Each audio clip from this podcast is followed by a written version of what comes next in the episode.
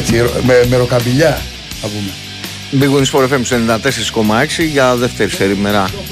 Ε, α, εντάξει, ωραία, για να βλέπω απέναντι. Νίκος Μαγκάκης Κοσμιαόλης, δίδυμο. Να σου πω μια αμαρτία.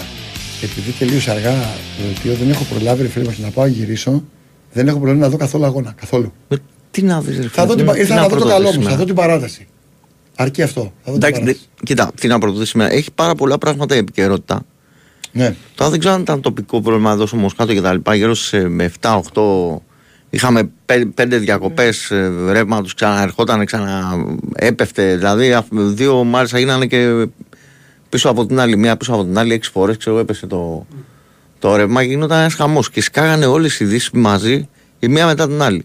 Πρώτα απ' όλα να πούμε για τον Ολυμπιακό το σημαντικό ότι έρχεται ο τρίτη ο Ντίγκο Μαρτίνεθ, αύριο πλέον δηλαδή, αφού έχουμε περάσει στη Δευτέρα.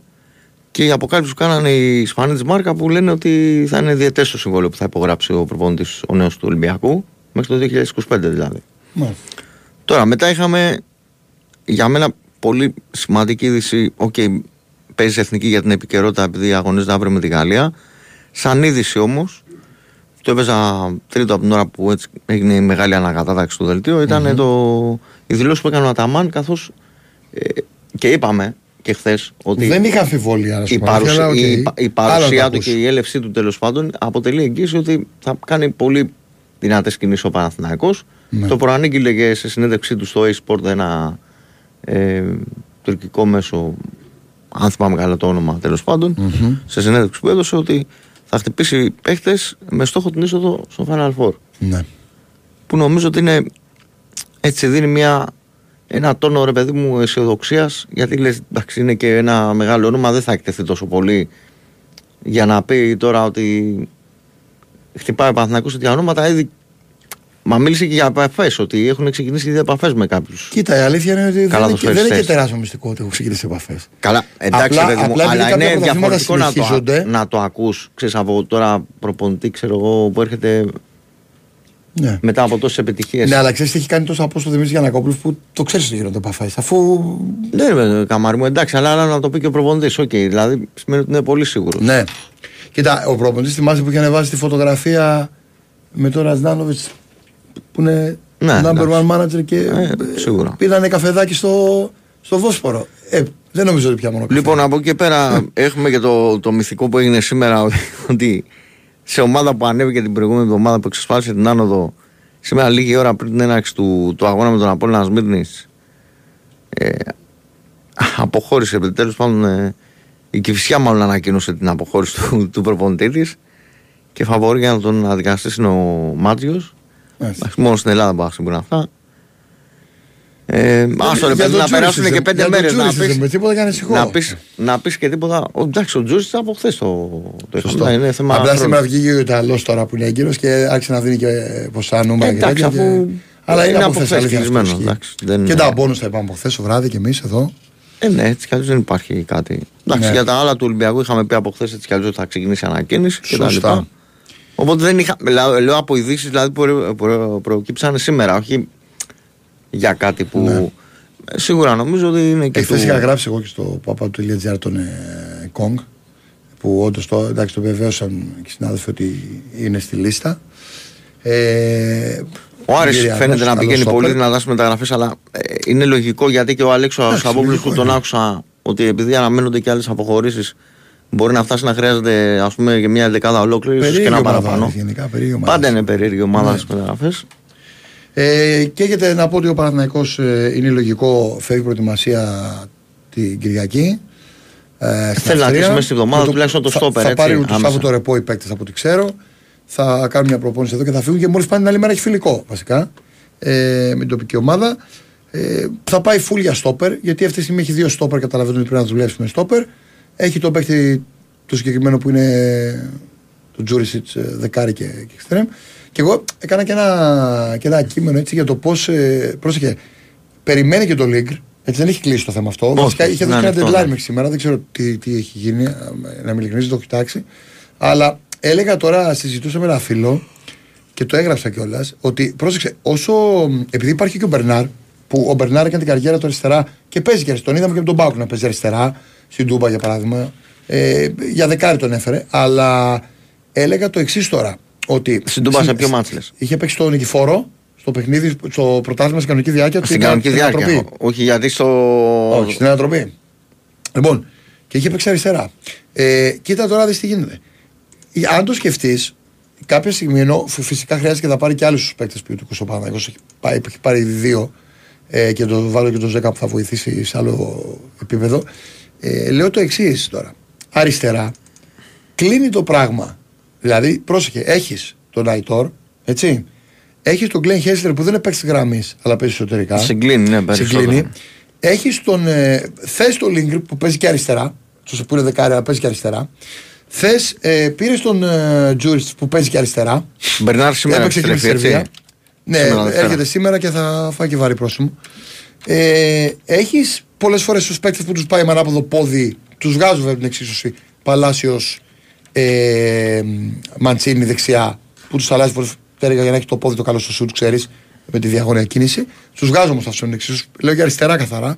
Και ξαφνικά ε, έχεις βρεθεί με Μπερνάρ, ε, τον Τζούρισιτς, τον Αϊτόρ, ε, τον, τον, όλους, όλους αυτούς τους παίκτες, συν το Βέρμπης βέβαια και συζήταγα με ένα φίλο μου τώρα ότι πόσο ο Βέρμπης ρε παιδί μου αυτό που έχουμε δει, όχι ο Βέρμπης που έχω δει να παίζει στο εξωτερικό έτσι, που ξέρει τρομερή μπάλα αλλά ο Βέρμπης που δεν πήγε καλά φέτος πώς θα μπορέσει να βρει μ, ε, χώρο με όλους αυτούς τους αριστερο- τους αριστεροπόδαρους αυτό δηλαδή το συζητούσα σήμερα με ένα φίλο μου και τι έγινε; Βλέπω κάποια ένταση στο, στο γήπεδο τι έχουμε τσακωμούς; Στο πέναντι έχει πάει. ναι, αλλά ας τα πέναλτι. Θα, Τώρα θα, εδώ θα, έχει τσακωθούν, ιστορία. ε, θα γίνει ο, το πρώτο μάτι που θα τσακωθούν πριν από πέναλτι. Έτσι. Ναι, ρε φίλε, δεν ξάγει αυτό το πράγμα. Ποιοι, ποιοι, θέλω να δω και ποιοι είναι στο κόλπο τώρα μέσα. Έχουν πάει όλοι στο κέντρο. Ε, υπάρχει στο δύο ομάδων, είναι πιο ψύχρεμοι έτσι πυροσβεστικά με το διαιτητή από μακριά στον άλλο. Κάποιος είπε κάτι τώρα πάνω στην ένταση. Τέλος πάντων, και έλεγα αυτό το πράγμα. Και φαντάσου να έρθει και να γίνει κάποια κίνηση να, έρθει, να καταφέρει αυτό να πάρει το Λίγκρο Παναθυναϊκό. Έχει και ένα παίκτη ακόμα αριστερά. Ε, αυτά. Ωραία, Νομίζω. 2, 10, 95, 79, 2, 83, 4 και 5. Έχω γραμμές. Πάμε σε γραμμές Ναι. γιατί είναι φορτωμένος οι δύο ο κύριος Μπουλής που είναι στον ήχο. Ναι. Χαίρετε. Γεια σας. Κα, κα, καλησπέρα, παιδιά. Παναγιώτης Τσαπαγιώτη Αναρχείου. Έλα Παναγιώτη, Γεια σου, να είσαι Παναγιώτη. καλά, φίλε. Ε, λοιπόν, ο παδός Σάικλ με Κώστα. Όσοι πήραν χθες δεν ξαναπαίρνουν, ε, Κώστα. Όχι, Το όχι. τηρούμε αυτό. Ε, λοιπόν, ε, για το πρωτάθλημα Κώστα το κατακτήσαμε χάρη στο Μελισανίδη και τον, ε, και το γήπεδο. Ε, και λιγότερο από την ομάδα, ενώ το 2018 το κατακτήσαμε χάρη στην ομάδα και τη- λιγότερο από το γήπεδο και το Μελισανίδη το 2018.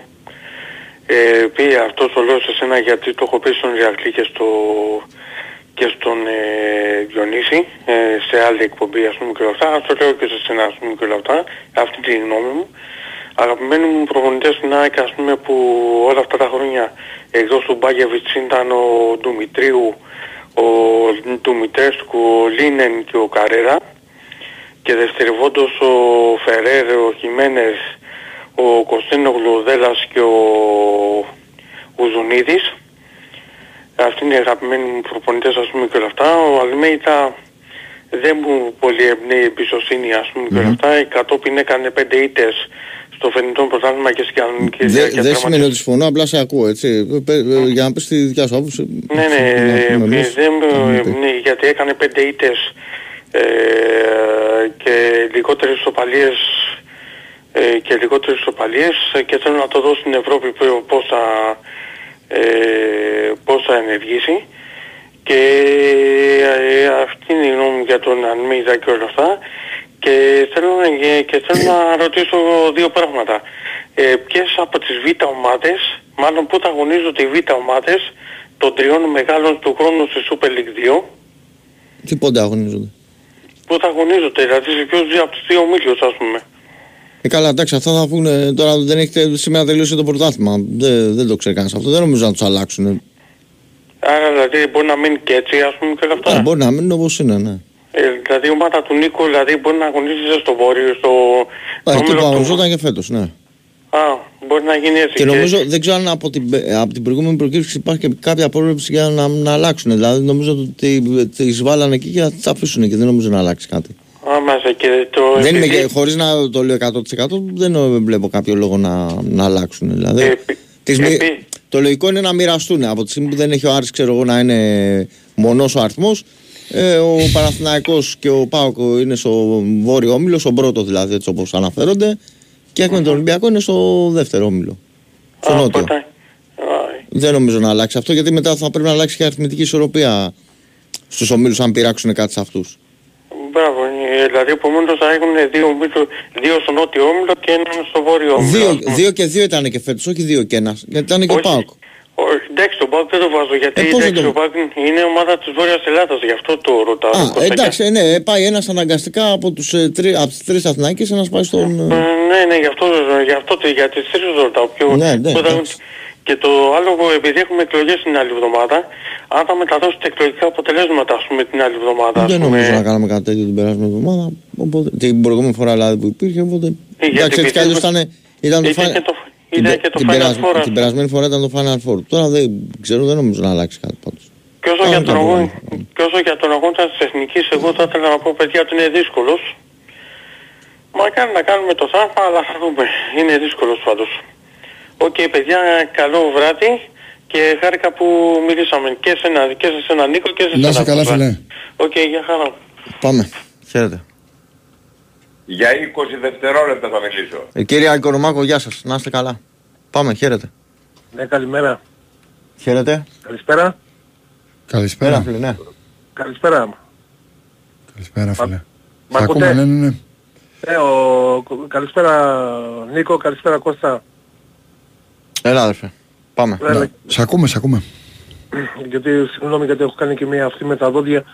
Ε, ο Νίκος από Ανάκασα, επειδή με κλείσατε, μπορώ να μιλήσω ή όχι; Εγώ δεν έχω πρόβλημα, άμα θέλω ο Κώστας, ε, κάνω Τι να πρόβλημα. θέλω εγώ, μα ούτε εγώ έχω πρόβλημα. Μίλα, Εντάξει, εννοείται, έλα, ε, μίλα, ήταν μίλα. Επειδή άτυπη- σε κλείσαμε δεν ολοκληρώσαμε κιόλας φίλε και οπότε ναι, μα δεν μίλα. είπαμε κάτι, γι' αυτό δεν, δεν Ναι είπαμε ρε καν αδερφέ κάτι. μου, πες ό,τι θες. πες Ε, ό,τι θες. πρώτα Ε, απ' όλα, ε, πρώτα απ' όλα το, το κλείσατε ε, όταν με τον ένα από τους δύο ε, ξέρεις, είναι η ένταση μεγάλη καλό θα είμαι και εγώ δεν μπορούσα Καλά, να πάρω. και Αν με- επειδή δεν μίλησε ο αν- άνθρωπος, αν- θα μιλήσει, εννοείται. Αν με προσβάλλει δηλαδή κάποιος εμένα Εγώ δεν δεν σημαίνει πρόσβαλα τον έκοψα. κανένα, συγγνώμη, Ναι, συγγνώμη, δεν εντάξει. πρόσβαλα κανένα. Πάμε Ναι, παρακάτω, ναι. αδερφέ, Σου λέω έλα. και πάλι, Όλα το- καλά, το πάμε, κλείσατε πάμε. και τέτοια Γιατί, δεν είναι... ε, Υπήρξε είμαι- μια ένταση, καλύτερο ήταν που- που Ακριβώς. κλείσατε και Αλλά δύο, ου- οπότε... Ούτε, ούτε έβρισα, ούτε είπα κάτι. Ναι ρε, εντάξει ρε, Είμαι πάμε, 52 πες αυτό που θες να χρονών, πεις.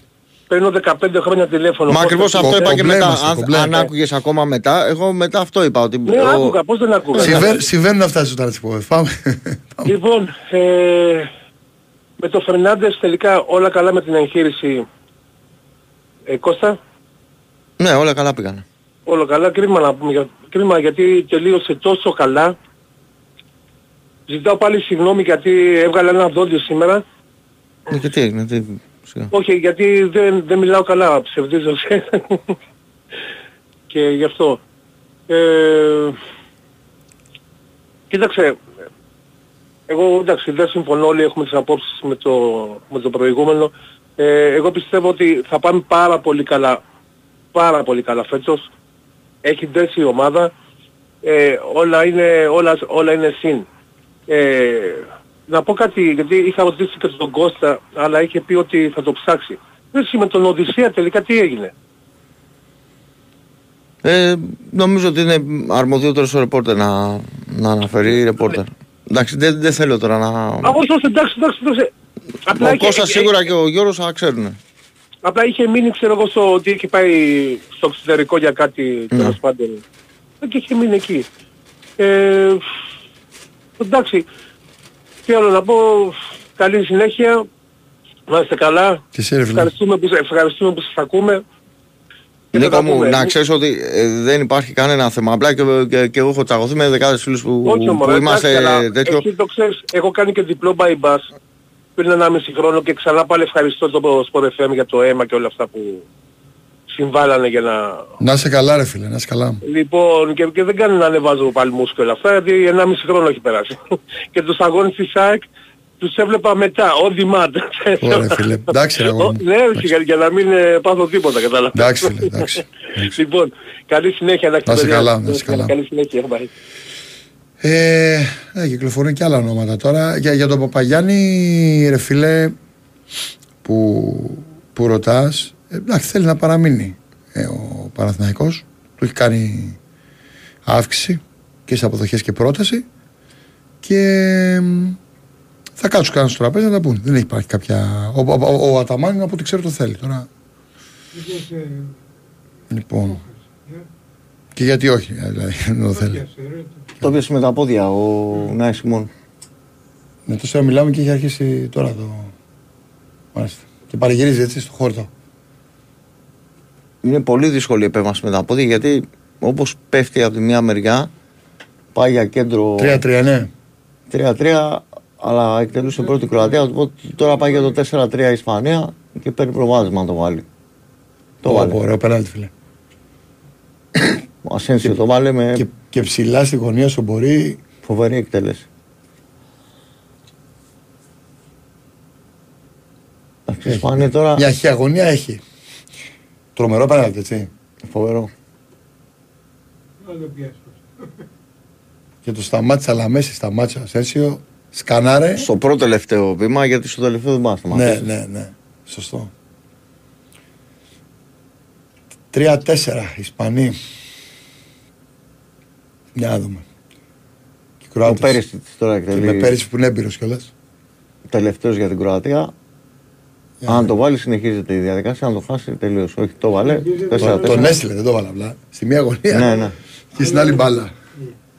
Εντάξει, τώρα, Ε, και πρέπει, τώρα- πρέπει να κάνει τη, τη δουλειά. Δορμεδοπίλακα. Ο άλλος την έκανε. Α την κάνει κι αυτός. Απογοητευμένοι Κροάτες. Και μια κυρία σαν την Παναγιά είναι εδώ η Κροάτη αυτή με τη σημαία. Πω έχει φορέσει το. Έχει φορέσει μαντίλι. Και πάει τώρα στο πέναλτι. Μπορεί να αποδειχτεί και μια κούπα για την Ισπανία. Να το βάλει τέλειωσε. Για να δούμε τον Λιβάκοβιτς. Αγχωμένο το βλέπω πάντως. Ω, Δοκάρι. δοκάρι. Ω, Ω ρε φίλε. Πάμε για... Ο Λαπόρτ. Ο ήταν Λαπόρτ αυτός έφαγε που πόρτ, φίλε. Έφαγε πόρτα από το δοκάρι. Από το δοκάρι. Και συνεχίζεται η αγωνία τώρα. Κοίτα να δεις τι έγινε τώρα, ε. Πήγε να Τρομερό. το ρίξει ίδιο με τον Ασένσιο, αλλά πήγε πιο ψηλά η μπάλα. Πω, πω, πω. Και στο κέντρο της κέντρο εστίας. της εστίας. Ναι. Δεν ήταν κακή εκτέλεση, τώρα είναι άτυχος εδώ, εντάξει. Τόσο λέει στο κέντρο τους ψαρώσει, αλλά κάτω και λίγο πιο χαμηλά, ρε φίλε. Τραβά τα μαλλιά τους Ισπανίδου, εντάξει. Που είχαν την ευκαιρία. Εντάξει, οι Κροάτες είναι πάντα εκεί γύρω, δεύτερη, τρίτη, ξέρω εγώ και τα λοιπά. Κάποια στιγμή μπορεί και να είναι. Να Κα- πάρουν έστω κάτι. Εντάξει, δεν είναι, δεν είναι Κοίτα σαν ο το Μουντιάλ Πέρυσι, ο τώρα. Πέρυσι εδώ. χα- χαρά. Για να δούμε. Ο Σιμών τώρα Πάμε θα και μάθω. πάμε. Θα μπει. δύσκολα. Ω, Ω, το βγάλε. Το βγάλε ο Σιμών. Δεύτερο, ρε Δεύτερο, φίλε. δεύτερο, Αλλά τώρα ναι. δεν παρήγγειλε. Σου λέει κάτσε γιατί και πριν παρήγγειρισα. Πω πω ρε φίλε, οι Κροάτες μόλις, μόλις πήγανε στους... Κάτσε στους- να είμαστε Α, σίγουροι γιατί επανάληψη. μπορεί, μπορεί να δώσει επανάληψη. Νομίζω Μάλιστα. ότι βιάστηκε. Όχι, όχι. όχι, δεν το έδωσε. Πατάει τώρα πάνω. Ο, ο Σιμών πατούσε ε, το ένα πόδι πάνω στη γραμμή. Τελευταία στιγμή. Πω πω Το- τι φίλε, τελευταία το στιγμή πήγε. τι είναι, κοιτούσε. είναι φοβερή επέμβαση. Φοβερή επέμβαση. Αν είδα καλό Πετκόβιτς ήταν. Ε, τελείωσε, δεν γλιτώνω ξανά. Κάτσε να δούμε, δεν ξέρεις ποτέ. Ποιος το κάνει, Καρβαχάλ είναι. τελείωσε το έργο φίλε. Έσυκτο, έσυκτο, τελείωσε το έργο. Για να δούμε. Γκολ σκαυτό, πολύ ωραίο και νίκη για την ε, Ισπανία και κατάκτηση του Καρβαχάλ ήταν το τελευταίο πέναλτι. Έτσι κλείνει. Τους βλέπω στο Ισπανία. πρόσωπο μια φορά, ξέρεις πριν εκτελέσει, όπως αγχωμένοι είναι εμάς, τους βλέπω Ναι, και ναι. φυσάνε, δεν παίρνουν φόρα. Δεν το πιστεύουν οι, οι Κροάτες. Λοιπόν, πάμε στο Οκ. διαλυματάκι και επιστρέφουμε. Ναι. I conquista todo concrete law. Στο μεταξύ έχει κυκλοφορήσει και στο διαδίκτυο το όνομα του έξω του Παρτιζάν. Ένα ακόμη όνομα που παίζει αυτές τις μέρες. Ε, γενικά η σερβική αγορά σε ποδόσφαιρο και μπάσκετ έχει την, την τιμητική της στο Παναθηναϊκό. Ε, μ, για τον έξω που λέμε, τώρα που ακούσεις που γράφτηκε. Και είναι γενικά μια περίοδος που νομίζω για τους φίλους του Παναθηναϊκού σε ποδόσφαιρο και μπάσκετ θα έχει πάρα πάρα πολλές αλλαγές. Α δούμε. Ε, πάμε στο φίλο που που είναι στη γραμμή 95-79-283-284-285 και όλοι όσοι πήραν εχθές όχι παιδιά έτσι πάμε Χαίρετε. Καλησπέρα. Καλησπέρα. Έλα φίλε. Από Ρόδο. Να είσαι Χαίρετε. καλά φίλε. Τι κάνετε, καλά είστε; Καλά, φίλε. καλά.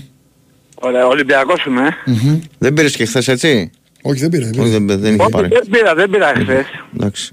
Δεν πήρα, δεν Μην πήρα. κάνω Όχι, κανένα με κανέναν Όχι, και όχι, μας φωνή του τη ε, θυμάμαι, πέσουν να μας δεν πάνε πήρε εδώ πολύ πέρα. Δεν πήρα γιατί είχα γενέθλια χθες με το γιο μου, του γιου μου και αυτά και Χρόνια δεν πολλά. Να το Να, χαίρεσαι. σε- να τον χαίρεσαι φίλε. Άσε καλά, λοιπόν. Ε, θέλω να μου πείτε αυτή τη στιγμή στο μπάσκετ του Ολυμπιακού τι, τι, τι παίζεται; Με το Κοίτα, Μελικίνο. νομίζω, εγώ, εγώ δεν είμαι ρεπόρτερ μπάσκετ, απλά από αυτά που έχω ακούσει γύρω-γύρω, νομίζω ότι το, το, τα δύο μεγάλα στοιχήματα του Ολυμπιακού είναι ο Σλούκας, που ξέρω ότι μιλάει εδώ και καιρό, και ο, και ο Βεζέγκοφ. Τώρα, ε, απ' ο Βεζένκοφ καταλαβαίνεις ότι και το NBA που είναι Δέλεαρ, από ό,τι έχω καταλάβει θα παιχτεί στο οικονομικό το θέμα και στον ρόλο που θα έχει εκεί, αλλά δεν υπάρχει κάποια εξέλιξη. Εντάξει. Εγώ θα σου πω τη γνώμη μου. Ναι. Νίκο, δεν σε λένε; Νικόλα, ναι. Νικόλα. Εγώ θα σου πω τη γνώμη μου, σαν Ολυμπιακός και αυτά. Εγώ πιστεύω ότι θα μείνει ο Βεζένκο Μμμ. και θα φύγει ο Λούκας. Οκ. Αυτό Κοίτα, πιστεύω. εγώ πιστεύω πιο πιθανό είναι το ανάποδο, αλλά οκ. Ε, Είναι μια εκτίμηση τώρα και το δύο δεν είναι κάτι. Εγώ πιστεύω αυτό. Γιατί δεν ξεχνάω τότε που έφυγε ο Λούκας, με τι τρόπο έφυγε. Ναι. Και φοβάμαι τον ίδιο τρόπο πάλι. Τι να σου πω, δεν ξέρω. Δεν το ξέρω, αλήθεια. Έχει εδώ το, το Ζέρβα που είναι. που είναι αστέρι. Θα σας τα πει όλα. Τα λέει κάθε μέρα βασικά. Θα τα πει ο άνθρωπος. Ναι. Το γνωρίζει καλύτερα το ρεπορτάζ. Εγώ δεν κάνω ρεπορτάζ Και μπάσκετ. Απλά. κάτι, και κάτι για τον Ολυμπιακό στο ποδόσφαιρο τελευταίο. Πιστεύω ότι ο διευθυντής αυτός είναι... Φαίνεται ότι πάει να κάνει δουλειά. Μπορεί να αργεί, αλλά φαίνεται ότι πάει να κάνει δουλειά. Και πιστεύω ότι ο Ολυμπιακός ε, θα είναι καλύτερος θα πέρυσι. Αλλά δεν θα δούμε την μπάλα που πρέπει να δούμε. Σιγά σιγά. Δεν γίνεται... Θα είναι πιο κατευθείαν- καινούργια ομάδα, ρε παιδί μου. Εντάξει. Αυτό. Εντάξει. Γι' αυτό το λες πιστεύω για την μπάλα. Ότι θα χρειαστεί καιρό να δέσει. Αυτό λέω γιατί Ναι. εντάξει ο τρόπος θα έρθει όπως το Γιωβάνοβιτς. Κατάλαβες Νικό. Ναι, ναι. Σιγά σιγά. δεν υπάρχει αυτό- προπονητής που να μπορεί να τρέξει τα δεδομένα σε μια ομάδα. Ποτέ δεν υπήρχε. Απλά η δίψα των οπαδών και του, η- ξέρεις, η ανάγκη να πάρει κάποιο τίτλο είναι αυτό που δημιουργεί συνθήκες πίεσης. Δεν υπάρχουν μαγικά ραβδιά, αυτό να σου πω. Απλώς εμείς εδώ στην Ελλάδα βιαζόμαστε πάρα πολύ. Κατάλαβες, θέλουμε να γίνεται σε ένα-δύο μήνες, δεν γίνεται αυτό το πράγμα. Δεν γίνεται, όχι. Εγώ λέω υπομονής στον κόσμο του Ολυμπιακού. Η ομάδα θα είναι καλή, πιστεύω, σιγά σιγά. Ό,τι και αποτελέσματα θα έρθουν να μην ανησυχεί ο κόσμος, πιστεύω θα γίνει δουλειά. Μμμ. Λοιπόν, καλό βράδυ παιδιά, να Να είστε είσαι καλά, καλά. ρε φίλε. Καλό ξημέρωμα. Καλή δύναμη και υγεία. Γεια. Ευχαριστώ πάρα πολύ. Να είσαι καλά. Πάμε παρακάτω. Ναι, καλημέρα. Καλημέρα. Καλημέρα φίλε. Μετά από πολύ καιρό, τι κάνετε, παιδιά; Καλά, φίλε. Άρε, Νικόλα. Εύχομαι να είστε καλά, παιδιά, όλοι. Και εσύ. Ποιος είναι στον ήχο; Ο Ρίλος; Ο κύριος Μπουλής. Ο Μπουλής. Καλησπέρα και στον φίλο τον Μπουλή. Ο Τάκης, αν θυμάμαι καλά. Δεν τα έκανες. Γεια σου μια ολάρα. Ε, Αλέξανδρος έτσι από μητώ. Ε, εντάξει, είμαι λίγο έτσι, πώς να το πω, λίγο σοκαρισμένος. Γιατί; Ε, εντάξει, με αυτό που γίνεται στην ΚΟ, Α, καλό είναι να μιλάμε Ε, για ναι, ρε φίλε, αλλά εντάξει. νομίζω ότι, ότι είναι επίκαιρο. ναι. Έτσι. Και παλιά γινό, και, και παλιά γινόταν αυτό με, με τον Βακάς και με τη Μυριτό. Κατάλαβες. Και, και, η- και ο δικηγόρος είπε ότι αυτοί οι άνθρωποι ζουν στα βουνά και δεν έχουν σε πολύ μεγάλη υπόλοιψη τις γυναίκες. Κατάλαβες. Τέλος πάντων, λοιπόν. Ναι. Ξεκινάω Δεν από ξέρω αυτό. τι είχε γίνει. Δεν και- το λέω ρατσιστικά, έτσι, δεν το λέω ρατσιστικά. Ε, έχω ανεβάσει ένα τέτοιο. Ας πούμε, είναι, είναι μια Ε, Τι φωτογραφία. ρατσιστικά να πεις, γιατί δεν υπάρχουν Έχω Έλληνες ανεβάσει. που, δεν υπάρχουν Έλληνες που, που κακομεταχειρίζουν τις γυναίκες τους; Ή δεν υπάρχουν Όχι, Έλληνες βέβαια. που, που έχουν Τα πάντα. σκοτώσει Ελληνίδες; Τα πάντα, τις ναι. γυναίκες Α, τους. απλώς εμείς μιλάμε τώρα για τους λαθρομετανάστες. Είναι γενικότερο το θέμα της, Συγγνώμη, Παναγώ. ε, και της βίας γενικότερα και της... Τέλος πάντων, εντάξει. Τι να πούμε τώρα. Ε, άστο. υπάρχει μια Άστο, τέτοιο φίλε. που ανέβασα. Εντάξει τώρα βασικά δεν μπορώ να το πω. Ε, ναι. Λέει, αυτή είναι η κόρη μου. Συλλαμβάνεσαι, ο αστυνομικός λέει συλλαμβάνεσαι για ρατσισμό και Αλέξανδρε, ξενοφοβία. άστο, το- άστο τώρα τι. Ναι, τι- μην μας για- βαρέσεις, μην Αλέξανδρε, μας- πάμε θα- κάπου άλλο, μα- έλα. Μας μπλέξει εμένα, μου έχουν απαγορεύσει να κάνω τη συζήτηση. Οπότε, μπε- μπε- δηλαδή παίρνετε και είναι σαν να του λέτε, πες με, πέστε μου άμα θέλω να Όχι, να συζητήσετε πούμε για πράγμα, αθλητικά, αυτό, έλα. να ασχολούμαι με αυτό. Πάμε παρακάτω, παιδιά. Ε, Μην μπλέκετε τώρα με ένα σε αυτά. Αλέξανδρε, Πείτε, εδώ έλα. πέρα, Τώρα εντάξει, το ελαφρύνουμε δεν και το είναι 10.30 ώρα στο. Τόσο δημοκρατικά τα πράγματα, Αλέξανδρε. Έλα, Πες τώρα τα υπόλοιπα και πάμε. Καλώς, Έζε, καλώς, φίλε. καλώς. Εντάξει, όταν αγανακτάς προφανώς καμιά φορά ξεφεύγεις, κάτι θα σου Ε, ξεφύγει εντάξει, παραπάνω, δεν θα σου όπως ξεφύγει τώρα. τίποτα, δεν δεν- δεν θα, κα- θα μιλήσεις για, για αθλητική συζήτηση. Έχει πολιτικές εκπομπές, πάρε να, να τα πεις. Μμμ. Ε, θέλω να μου πεις, Κώστα, πώς περιμένεις από την διοίκηση της, Α- από, από την διοίκηση της ΑΕΚ ε, κινήσεις στα όλα τα τμήματα ε, εκτός από το ποδόσφαιρο; Ενώ handball, ε, volley, περιμένεις προπονητές, περιμένεις γενικά παίχτες; Τι, πε- τι απαιτήσεις έχεις φέτος από την ερασιτεχνική ΑΕΚ; Να σου πω κι εγώ τι πιστεύω. Περιμένω στο μπάσκετ να γίνουν κινήσεις λόγω του ονόματος που ήρθε. Μμμ. Ε, ενώ σαν προπονητής. Ναι. Ε, περιμένω στο βόλιο γυναικών επίσης να γίνουν κινήσεις δυνατές.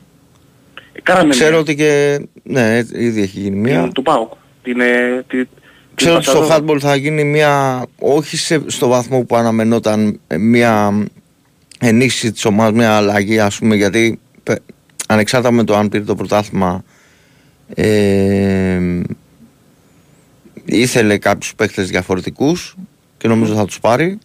Όχι ότι ήταν κακοί αυτοί που έφυγαν ή δεν προσφέρανε κτλ. Απλά ήθελε λίγο διαφορετικούς παίκτες.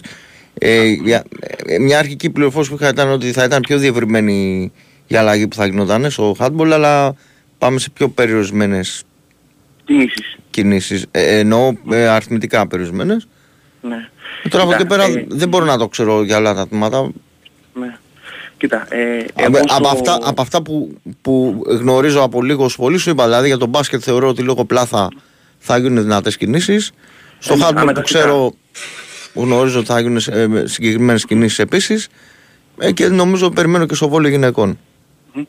Θα σου πω, ε, εγώ στο μπάσκετ, μόνο και μόνο που, που φέραμε αυτόν τον προπονηταρά, ο οποίος έχει, έχει προπονήσει Real Betis, ε, Μάλαγα, Real Madridis, μόνο την τελευταία που είπα ε, να σκεφτείς, είναι τρομερός, είναι τρομερός ε, προπονητής. Ε, και σίγουρα ο, ο πύχης είναι πολύ ψηλά, έτσι, και περιμένουμε τίτλους από αυτόν. Δεν περιμένουμε καμία άλλη διακρίση από αυτόν, μόνο τίτλους. Η ΑΕΚ είναι για τους τίτλους όπως έχω πει. Ε, τώρα από εκεί πέρα στο handball, ε, ο Μαντάλιν θα ανανέωσε ένα χρόνο ακόμα. Θέλουμε παίχτες. Ε, ο, νομίζω, ε, ο Μάτσιεβιτς νομίζω ήταν από τους καλύτερους του MVP, ο τερματοφύλακας ο Λευκορώσος. Έτσι, σε όλα τα μάτς, τα, τα εντός. Και το, ότι- και το γεγονός ότι είχαμε πλεονέκτημα έδρας ήταν πολύ σημαντικό.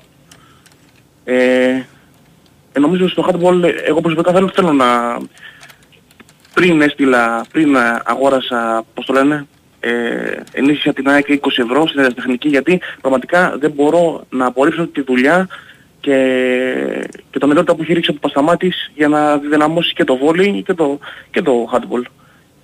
ΑΕΚ handball για πάντα μια ζωή, στα δύσκολα τα χρόνια μας κάθισε εσύ. Και τώρα στο ποδόσφαιρο και στο Βασιλιά των Σπορ να πάμε. Ε, Ήταν η, η δεύτερη χρονιά δεν ήταν με τις β' ομάδες. Από φέτος ίσως αλλάζουν. Για τα δύο πρώτα χρόνια ήταν ε, νομίζω στο, στο ίδιο. ποιο πράγμα, δεν κατάλαβα. Όχι, επειδή κάναμε πριν μια κουβέντα για τις β' ομάδες, Α, OK, sorry. Ναι. μήπως, Άκυρο, οκ. μήπως επειδή πέρασαν τα πρώτα δύο χρόνια Ναι. που υπήρχαν β' ομάδες, μήπως αλλάξει από φέτος ξέρω εγώ η μία πάει ξέρω εγώ κάποια άλλη στο, στο βορρά και άλλη στο νότο, γιατί ήταν η δεύτερη χρονιά αυτή. Ξεχάστηκα ήταν σαν να ήταν στο, στο, η πρώτη σεζόν, αλλά είναι η δεύτερη, ήταν η δεύτερη που τελείωσε τώρα. Οπότε είχαν πει ότι η προκήρυξη ίσχυε για, για τα δύο πρώτα χρόνια, που δεν είναι, και πέρσι στο, στο βόρειο όμιλο δεν ήταν Νίκο, ο Παναθηναϊκός Β. Ναι. Οπότε τώρα μπορεί να μήπως, εγώ ξεχάστηκα ότι τώρα επειδή τελείωσε η προκήρυξη που, που, ήταν, που είχε γίνει πρόπερση στην ουσία ήταν για τα δύο πρώτα χρόνια που θα υπήρχαν οι β' ομάδες μήπως τώρα αλλάζουν, Ναι. ξέρω εγώ, μήπως αλλάξουν, ξέρω πάει η άξο βόρειο όμιλο περι, Φερρυπίν και κατέβει ο Παναθηναϊκός στον κάτω. Να- Γιατί να πέρασαν μην- τα δύο χρόνια. Να πω δύο τελευταία πράγματα για Κώστα γιατί θα μου λες ότι πέρασε ο χρόνος. Ε, για να πάω στο επόμενο γραφείο λοιπόν. Ε, ε, στο ποδόσφαιρο εγώ προσωπικά θα ήθελα, να, θα ήθελα το, να, να κρατήσουμε τον Πινέδα από τη στιγμή που η Θέλτα είναι, ε, πώς να το πω, είναι πρόθυμη να τον πουλήσει πάνω από 6 εκατομμύρια ευρώ, νομίζω ότι ο Πελισανίδης μπορεί να τα δώσει. Το θέμα είναι τώρα εκεί με τις διαπραγματεύσεις, δεν ξέρω αν και ο παίχτης θέλει, αν θέλει να μείνει. Εντάξει με τον Αλμέιδα υπάρχει μια πολύ καλή χημία, αυτό είναι το βασικό. Από εκεί πέρα θέλω έναν αριστερό back για backup, για backup του Χατζησαφή. Γιατί εμένα ο Χατζησαφή ήταν ε, τρομερός φέτος. Γιατί κάποτε που τρα- τραυματίστηκε ο άλλος ο Ιρανός. Ε, και έναν, και έναν φορ, σίγουρα, σίγουρα φορ. Και μια τελευταία ερώτηση παιδιά. Ε, δεν έχω βρει άκρη. Αν ξέρετε, ε, θέλει να πάει ο ανιψιός μου δεν ξέρω τώρα αν είστε σχετικοί με αυτό, στο τελικό στο Καρισκάκι, στο Σεβίλη Manchester City, στις 26, στις 26 Αυγούστου. Θέλω να μου πείτε πού μπορώ να βγάλω εισιτήρια, ξέρετε πού είναι πλατφόρμα, από, από ποιο επίσημο site να μπω και να βγάλω; Τα δίνουν οι ομάδες ή τα δίνουν ε, η επίσημη σελίδα της UEFA; Αν ξέρετε, σε παρακαλώ μου πείτε. Για το Super Cup λες; Ναι, ε, η ξαδέρφη μου έκανε θα, έχει, στον θα, νησιό μου έχει, δώρο θα, και έχει ήθελα λεπτο, να πάω θα, εκεί πέρα. υπάρχουν λεπτο, θα υπάρχουν λεπτομέρειες και από εδώ γιατί ε, τέλος Ωραία. πάντων, ε, θα, Πότε να είμαι έχει, θα, έχει, συντονισμένος, να θα, έχει, ξέρω. θα έχει σχέση ο Σπόρφ με τη διεξαγωγή του, του Super Ωραία. Cup. Άρα θα υπάρξει φαντάζομαι και άρθρο για, για να το διαβάσω. Ναι, ναι. Ωραία. Καλώς παιδιά. Ευχαριστώ και συγγνώμη για αυτό που είπα πριν. Έγινε, έγινε. Αλλά εντάξει έτσι μου ξεφύγει. Εντάξει. Έγινε, να είσαι Να είστε καλά. καλά. Καλό βράδυ. γεια. Πέ- Πέρυσι ήταν Ολυμπιακός ο Βόρειο Όμιλο, ρε, με τον ΠΑΟΚ. Αφού είχαν παίξει ΠΑΟΚ Β, Ολυμπιακός Β. Οπότε ξαναλλάζουν. Α, OK, OK. Όχι, πέρυσι ήταν ο ΠΑΟΚ Β. Θυμάμαι τώρα γιατί είχαν γίνει τα επεισόδια στο, στο Ελπάσο. Δεν είχε γίνει.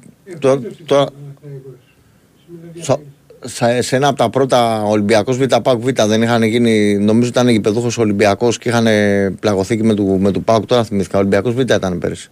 Αλλάζουν, έχει δίκιο. Ευχαριστώ και τον Κώστα, το φίλο μου τον Κότζο. Στο περσινό, ναι, Ολυμπιακός Β, Πάουκ Β δεν είχαν γίνει. Με τα Χανιά τώρα. Στο, στο Ελπάσο που είχαν παίξει τώρα θυμήθηκα, ναι, μάλλον να ξαναλάζουν. Οπότε λογικά είναι η σειρά της ΑΕΚ να ανέβει τώρα Ναι. στο βόρειο. Παναθηναϊκός. Λογικά ναι, θα πάει η ΑΕΚ στο βόρειο μήλο. Η ΑΕΚ Β. Ναι, γιατί θυμήθηκα τώρα, έφαγα φλασιά και θυμήθηκα το. στο Ελπάσο κάτι που είχε γίνει ένα σκηνικό που ήταν Ολυμπιακός Πάοκ Β, που ήταν πρώτη-δεύτερη αγωνιστική που είχαν παίξει Β ομάδες. Μπράβο, ναι. Στο περσινό πρωτάθλημα. Αλλά ευχαριστώ και τον Κώστα γιατί μου το έστειλε. Τον Κότσο, οπότε τον ευχαριστώ πάρα πολύ. Πάμε, χαίρετε. Λοιπόν, 2, 10, 95, 79, 2, 83, 4 και 5. Είναι σήμερα ένα, και μια ιστορία γράφτηκε στην Τουρκία ότι η Βεσίκτα Στράβο και μια μεγάλη ελληνική ομάδα έχουν κάνει πρόταση στο Σάμι Μαέ. Είναι βασικός ε, στόπερ της Φέρετς Βάρος. Ε, μ, ε, δεν, ξέρουμε, δεν ξέρουμε ποια ελληνική ομάδα είναι αυτή. Γι' αυτό το αναφέρω. Απλά γράφει στο εξωτερικό. Ε, ακόμα, ακόμα κλαίνει Κροάτη εδώ. Δεν μπορώ να το πιστέψω. Λοιπόν, και μ, είναι ένας παίκτης στα 26 βέβαια. Καλός παίκτης με νταμπλ, γεμάτη χρονιά. Οκ, απλά δεν ξέρουμε για ποιον είναι. Το αναφέρω απλά γιατί είναι για ελληνική ομάδα και μεγάλη. Βασικά ο Παναθηναϊκός ήταν πιο μεγάλο στόπερ, νομίζω, πιο έμπειρος στόπερ. Τέλος πάντων. Δεν νομίζω ότι είναι για τον Παναθηναϊκό. Τώρα δεν βοηθάει και η επικαιρότητα γενικά και με τους άλλους γιατί και ο Ολυμπιακός θα περιμένει τον προπονητή. Ναι, Η ΑΕΚ ε, νομίζω περιμένει τον Αλμίδα πιο πολύ. Αλλά κάτι Ναι, θα το πρέπει στόπερ να πρέπει γίνει να στο, πάρει ο Παναθηναϊκός μέσα στην στο ομάδα, τελειώνουμε με αυτό. επόμενο δεκαήμερο. Και έτσι έχουμε τώρα, καταλαβαίνω ότι είναι και ο κόσμος σε μια αναμονή. μέσω του site Γενικά. της UEFA, φίλε, τέλη Ιουλίου θα βγουν τα εισιτήρια. Και να πας και στο Εντάξει, σύνδεσμο τώρα, της τώρα City. δεν, ξέρω, εδώ, δεν ξέρω αν ένας εγώ μπορώ φίλος. να κάνω κάποια τέτοια. Είναι θέμα του, του Βάιου και τα λοιπά. Εντάξει. Νομίζω ότι πάντως γενικά για το παιχνίδι το συγκεκριμένο θα έχετε πράγματα να, να Έχεις ακούσετε από δίκιο ότι τους κάθε φορές. χρόνο αλλάζουν. Ναι, ναι, Το ναι, Πάο ναι, Β' ναι, ναι, ήταν το, νότιο το πέρσι και ήταν- εγώ από όλα. Εντάξει, λάθος δικό μου. Όχι, θυμήθηκα, έφαγα φλασιά ξαφνικά, μου στέλνει ο Κώστας το μήνυμα, αλλά έφαγα φλασιά ξαφνικά με το, με το Ολυμπιακός Β, Πάουκ Β που είχαν γίνει τα... Είχε γίνει τζέρτζελος εκείνο το, το μάτς. Γιατί θυμάμαι ότι το έβλεπα και μου, μου ήρθε φλασιά, ας πούμε, αυτό το παιχνίδι τώρα και θυμήθηκα όταν ο Ολυμπιακός. Τόσο έλεγε ένας φίλος, αλλά έφαγα και τη φλασιά για το μάτς και το θυμήθηκα. Θα βάλω φωτιά τώρα ένα φίλος. Είμαι Κρήτη και συνάντησα λέει το Βέρδε. Μάλλον λέει μιλάει με άγια επιστροφή. Οπ, οπ. Το Εδώ. Βέρντε. Έτσι λέει, ξέρω εγώ. Έλα, εντάξει, ο Βέρντε θα πάει για διακοπές τώρα εκεί πέρα. Λοιπόν. Φίλε, περίμενα. ε, αυτή τη βδομάδα πέρασε. Περίμενα στις αρχές να ανακοινωθεί τα διαρκείας. Έχει πάει λίγο πίσω. Νομίζω ίσως και μετά τη δεύτερη μεταγραφή θεωρώ έτσι ένα Το, τα- ποια δεύτερη, εννοώ τέταρτη, αλλά όταν ε, βγήκε ο, και, ο, και ο Στόπερ πιστεύω μετά. Ε, ναι, έχεις φίλε δίκιο για τον Βιλτόζα, δεν το πήρε. Γιατί το ξέχασες το Βιλτόζα να το γράψεις; Κάνε λίγο υπομονή. Αφού στα είπε ο Αταμάν, δεν το πιστεύεις. Ε, τι είναι αυτό.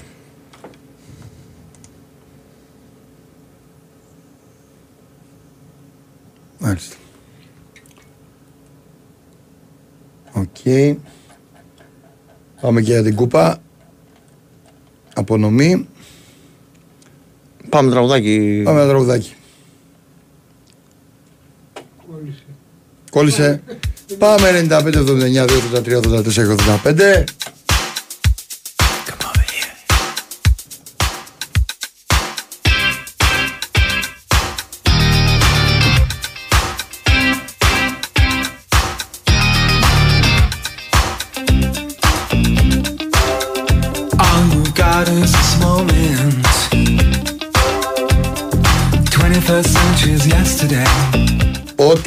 Βγαίνει ο ακροατή και σου κόβει το τραγούδι στη μέση. Θα πω στάρα.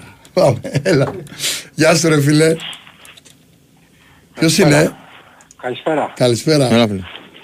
Καλησπέρα, τι κάνετε. Καλά, Γεια σας, καλά. είμαι ο Έλα, Παντός, γεια. είμαι ο Παδό- Παδός Τι έγινε; Σάικ. Γεια σου, φίλε. Καλά. Ε, να θέλετε να συνεχίσω το τραγουδάκι να... Όχι, Όχι, ρε, ρε. μίλα, πλάκα σου κάνω. Α, όχι ρε εσύ, εντάξει, δεν, λογικό είναι, δεν είναι, χαλαρά είναι τώρα, καλοκαιράκι είναι. Εντάξει. Νίκο, κάνατε καλή μεταγραφή. Ναι. Αυτό νομίζω και εγώ. Επειδή έτυχε και πολύ στα χαζά, ας πούμε, είδα λίγο φέτος, ε, τον ε, θυμάμαι τον παίχτη.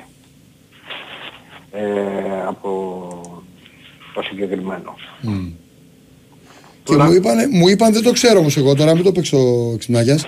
Μου είπε ένας φίλος μου σήμερα, συνάδελφος που, το, που τον κοίταζε λίγο ότι, ότι ε, σκοράρει πολύ, έχει σκοράρει σε, σε μεγάλα παιχνίδια πολύ, με μεγάλους αντιπάλους. Δεν, το- δεν το έχω ψάξει όμως, έτσι το λέω όπως μου το είπανε. Δεν είναι δισταυρωμένο. Αλλά επειδή αυτό μου το είπε είναι καλός, πιστεύω ότι δεν μου λέει βλακίες. Ναι. Ναι, εντάξει, Αυτό δίνει μια μακάρι να είναι- προσωπικότητα, γι' αυτό το λέω. Μα, καταλαβαίνεις. μακάρι, μακάρι να είναι όλες οι ομάδες καλύτερες γιατί πραγματικά ας πούμε εγώ έτσι όπως ε, τα βλέπω τα πράγματα ε, το ελληνικό ποδόσφαιρο έχει απομακρυνθεί πάρα πολύ πάρα πολύ από αυτό που ήταν στις αρχές του 2000, 2004, 5, 6, ένα. Πάρα πολύ, δηλαδή η μέρα με την ίστα, πραγματικά. Δηλαδή λέμε να περάσουμε ένα προκληματικό ε, σε αυτή και τότε ήταν ε, στην Ευρώπη και τότε ήταν δεδομένη η παρουσία μας σε ευρωπαϊκούς ομίλους. Μμμ. Ε, δηλαδή άμα κάτσεις και το σκεφτείς ε, και είσαι πάνω από 20 χρονών ας το πούμε έτσι, ε, σε πιάνει έτσι μια, μια θλίψη. Λέω. Παραδόξως ευτυχώς που γίνονται και κανένα καινούριο γήπεδο και μπορεί ο κόσμος και ασχολείται δηλαδή και πάει. Αυτό είναι το σημαντικό. Φέτος παραδείγματος χάρη ο Ολυμπιακός και ο ΠΑΟΚ, άμα έβλεπες τα γήπεδά τους ε, φέτος, ήταν σε ε, μια κατάσταση η οποία δεν ήταν ε, ξέρεις, δεν την έχουμε συνηθίσει τα τελευταία χρόνια, έτσι δεν είναι. Λοιπόν, ε, αντιστοίχως εκεί θα ήταν καλά έτσι στην ΑΕΚ ε, εννοείται αυτό και στον ε, Παναθηναϊκό. Ε, με αφορμή αυτό ήθελα να, και επειδή φαντάζομαι είστε λίγο χαλαρά σήμερα, έτσι, Ναι. αν καταλαβαίνω καλά. Χαλαρούιτα. Ε, ναι. Ήθελα να πω κάτι ε, όσον αφορά περί, κυρίως ε, όχι σε αυτού, δηλαδή όχι ότι απασχολεί εμένα.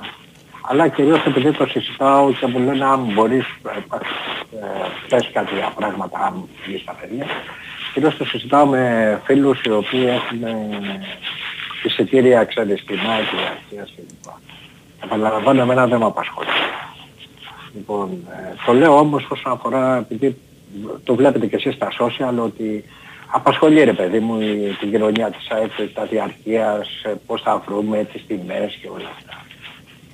Εμένα το βασικότερο όλων, ε, πολλοί κόσμος παραπονιέται για τις τιμές, πολλοί κόσμος παραπονιέται ξέρω εγώ για τις θέσεις, πολλοί κόσμος ε, άλλος λέει και υπάρχουν και αντεκλήσεις μεταξύ τους. Το πιο βασικό από όλα για μένα παιδιά, ε, Και αυτό αφορά και το γήπεδο του Παναθηναϊκού που θα έρθει. Ε, δηλαδή με το καλό σε δύο, πρώτα ο Θεός σε δύο, τρία, τέσσερα χρόνια από σήμερα. Το βασικό για κάθε ομάδα είναι να μπορούν ε, να πηγαίνουν με ανθρώπινες τιμές, με ανθρώπινες διαδικασίες, με, με, με να μπορεί να πηγαίνει όποιος μπορεί όσο περισσότερο στο γήπεδο, αλλά πάνω απ' όλα να πηγαίνουν τα παιδιά. Να πηγαίνουν οι οικογένειες. Αυτό έχει σημασία. Δηλαδή, παραδείγματος χάρη εμένα, αυτή τη στιγμή εμένα που σας πω μια όλης ξέρει και εσύ ίσως Νίκο, έχεις καταλάβει ότι είμαι ε, ο παδούς της ΑΕΚ, ο οποίος πηγαίνει στο γήπεδο, κάνει, καταναλώνει ρε παιδί μου ΑΕΚ. Ε, ε, έχει μια σχετική αξία πλέον εγώ για την ΑΕΚ. Ως ε, αχιλιάς οπαδός της, ξέρω εγώ, που πηγαίνει στο γήπεδο 45-50 χρόνια. Αυτό που πρέπει να έχει σημασία είναι αυτός ο οποίος είναι ο 10χρονος ή ο 15χρονος σήμερα. Και αυτό το παιδί σήμερα στο γήπεδο, στην ΑΕΚ, μπορεί να πάει δύσκολα.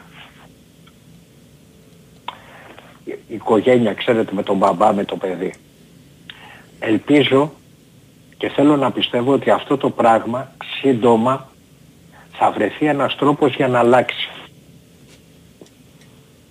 Δυστυχώς από την αρχή έγινε μια κακή επιλογή θεωρώ.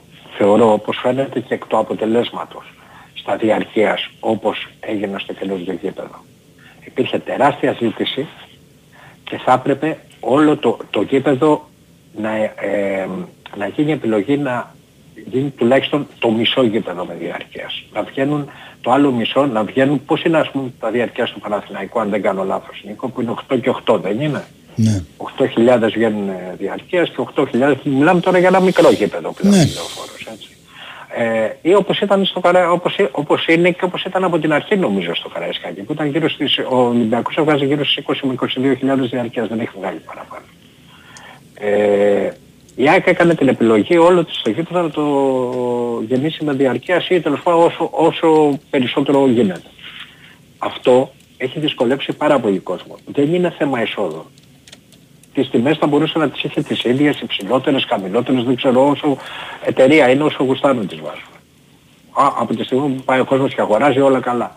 Αλλά ε, το θέμα είναι ότι ένα παιδί με τον πατέρα του, με συνοδό δηλαδή, είναι πάρα πολύ δύσκολο παιδιά να βρει εισιτήριο να πάει στο γήπεδο και αν βρει η τιμή του για τη μέση οικογένεια, γιατί ξέρετε ένα παιδί θέλει και το κάτι του το πριν, το μετά, το έτσι και αλλιώς, είναι προβληματικό θα πω. Ποιο είναι το πρόβλημα; Το πρόβλημα είναι ότι εγώ έγινα εκτής και αγάπησα πολύ την ΑΕΚ και κατανάλωσα ΑΕΚ και την πλήρωσα την ΑΕΚ όπως εγώ και άλλοι εκατοντάδες χιλιάδες κόσμος γιατί με πήρε ο πατέρας μου από το, από το χέρι και με πήγαινε να βλέπω τη μεγάλη ομάδα του Μπάρλου. Με πήγαινε στο γήπεδο.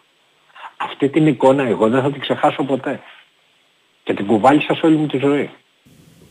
Α, το παιδάκι σήμερα είναι υποχρεωτικό. Δηλαδή εγώ αν ήμουν δίκης της ΑΕΚ θα υποχρέωνα, εντός εισαγωγικών να αντιλαμβάνεστε, ε, να έρθει το παιδί στο γήπεδο. Αυτό το παιδί αύριο, εκτός από την υποστήριξή του, θα μου δώσει και τα λεφτά του. Αν θέλετε να το πάμε με εταιρείες, γιατί το ακούω τώρα τελευταία, οι νόμοι της αγοράς, είναι εταιρείες κλπ. Τώρα τα θυμόμαστε βέβαια όλα αυτά. Όταν ε, ε, είμαστε στα δύσκολα, θυμόμαστε ο υπέροχος λαός, αλλά δεν έχει σημασία. Εντάξει, το έχουμε καταλάβει. Εγώ τουλάχιστον τα 55 μου, 56 μου το έχω καταλάβει το παιχνίδι, δεν τρέχει τίποτα. Εγώ την έχω στην καρδιά μου την ομάδα μου όπως την έχω και δεν θέλω πιστοποιητικό από κανέναν, όπως σε κανένας σο, ε, σοβαρός οπαδός κατά τη γνώμη μου. Αλλά ε, αν θέλουν να το δούνε σαν έσοδο, σαν, σαν μελλοντική επένδυση να το πω έτσι, αυτά πρέπει να προσέξουμε. Οι τιμές τώρα είναι ψηλές, κάποια στιγμή θα γίνουν χαμηλές, κάποια στιγμή θα δίνουν ένα και ένα δώρο, κάποια στιγμή θα δίνουν μία και μία πίτσα δώρο, δεν, δεν λέει κάτι. Κάποια στιγμή ο Μιαούλης τα ξέρει, τα θυμάται, η ΑΕΚ ε, του Μπάγκερτς έπαιζε το 95, μπα- ε, το 95 και το 96 μπαλάρα και ήταν ε, 8 με 10 χιλιάδες. μέσα. Ναι, ξέρεις τη χρονιά που ξέφυγε πολύ ο Παναθηναϊκός το 94-95, Ναι, όλες ναι, ε, τις άλλες χρονιές και το 96 και παίξει την καλύτερη της, αλλά δεν το πήρε. Ναι, κλαίγανε, κλαίγανε για τον Παπαϊάνο, έτρεχα εγώ μεταξύ να φύγω από τη δουλειά μου ε, για να του κάνουν ένα παιχνίδι και κατεβαίνει όλη η εθνική Γερμανίας με τους παλέμαχους, με Σούστερ μέσα, με αυτό και λοιπά και μπαίνω στη Φιλαδέλφια και βλέπω 1500 άτομα. Καταλαβες. Δηλαδή, άσε, στην Ελλάδα ε, το ποιος και τι είναι ο παδός και πώς αγαπάμε είναι μια μεγάλη έννοια και λοιπά. Και ε, να σου πω και κάτι, και ΠαΕ από την πλευρά τους ως εταιρείες πολύ καλά κάνουν. Πολύ καλά κάνουν. Εν τέλει, εγώ το είχα δει λάθος. Πολύ καλά κάνουν. Τώρα που γυρίζει. Λοιπόν, αλλά τα παιδιά, τα παιδιά και οι οικογένειες έχουν σημασία. Παραδείγματος χάρη, την πλευρά των φιλοξενουμένων, η ΑΕΚ, εκεί πέρα που είναι το, που ήταν οι Ιρλανδοί τώρα για να καταλάβει ο κόσμος, θα μπορούσε ας πούμε με υψηλή τιμή να έχει οικογενειακή εξέδρα να μπορεί να πηγαίνει ο γονιός με το παιδί του. Αυτοί που μπορούν. Μακάρι να μπορούν το δυνατό περισσότερο. Αυτό εμένα μου λείπει σήμερα. Όλα τα άλλα θα εγώ τα θα πω βρούμε. και εγώ την γνώμη μου, Αχιλιά μου, και το το Ε, λέω Κώστα, απολύτως. Κώστα, θα σου πω ένα πράγμα. Όχι, θα πω την γνώμη μου. Εγώ- Ε, κάτσε ρε Ε, φίλε, ναι, δεν ναι, μιλάς ε, τώρα, ε, κάτσε, θα πω και εγώ την γνώμη μου. θα- δηλαδή, Το μόνο ξέρω εγώ δεν αδερφούλη, αδερφούλη για να μην σε απασχολώ. Ε, Τι να θα πω, μπορούσα θα να πάμε πω- για διάλειμμα έτσι κι αλλιώς. Ναι, Να σου πω αγόρι εγώ μου, την ναι. γνώμη μου για να το συζητήσουμε. Ασφαλώς. Για Δεν- με- ε, για α, μένα- θα για μένα- μπορούσα να για πω μένα- πολλά πράγματα Ναι, πάνω και σε αυτό. για μένα και μιλάω Δεν πολύ θέλ- σοβαρά, η, η ΑΕΚ έπρεπε να έχει αυξήσει τα διάρκεια της φέτος 20 με 30%. Τουλάχιστον 40. Θα σου πω εγώ. Ωραία. Άρα, Αντιλαμβάνεσαι, έτσι; α- άρα, Ναι. που, άρα που διαφωνούμε. Ναι, και δεν- αντιλαμβάνεσαι τι σου λέω. Άρα, ναι, άρα π- ποια είναι, ναι, μπορεί να αντιλαμβάνομαι, οκ, αλλά εγώ δεν το λέω με αυτή τη σκοπιά. Από τη στιγμή που φέτος, ας πούμε, ε, ε, είσαι στο δικό σου γήπεδο, είναι δεύτερη χρονιά, ε, απαιτεί ο κόσμος καλύτερους παίκτες, οπότε Ναι. πώς θα πληρωθούν αυτοί; Έλα ντε, είναι και αυτό. Λοιπόν, ε, Και εγώ, εγώ, εγώ απορώ που δεν το αύξησε.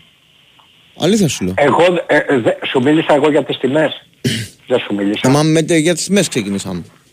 Όχι, όχι, δεν σου μίλησα εγώ για τιμές. Θε- θε- θε- ε, ε, Ίσως έγινε παρανόηση καλά που μου το λες. Εγώ θα ήθελα να υπάρχουν περισσότερες διαθέσιμες θέσεις για τα παιδιά.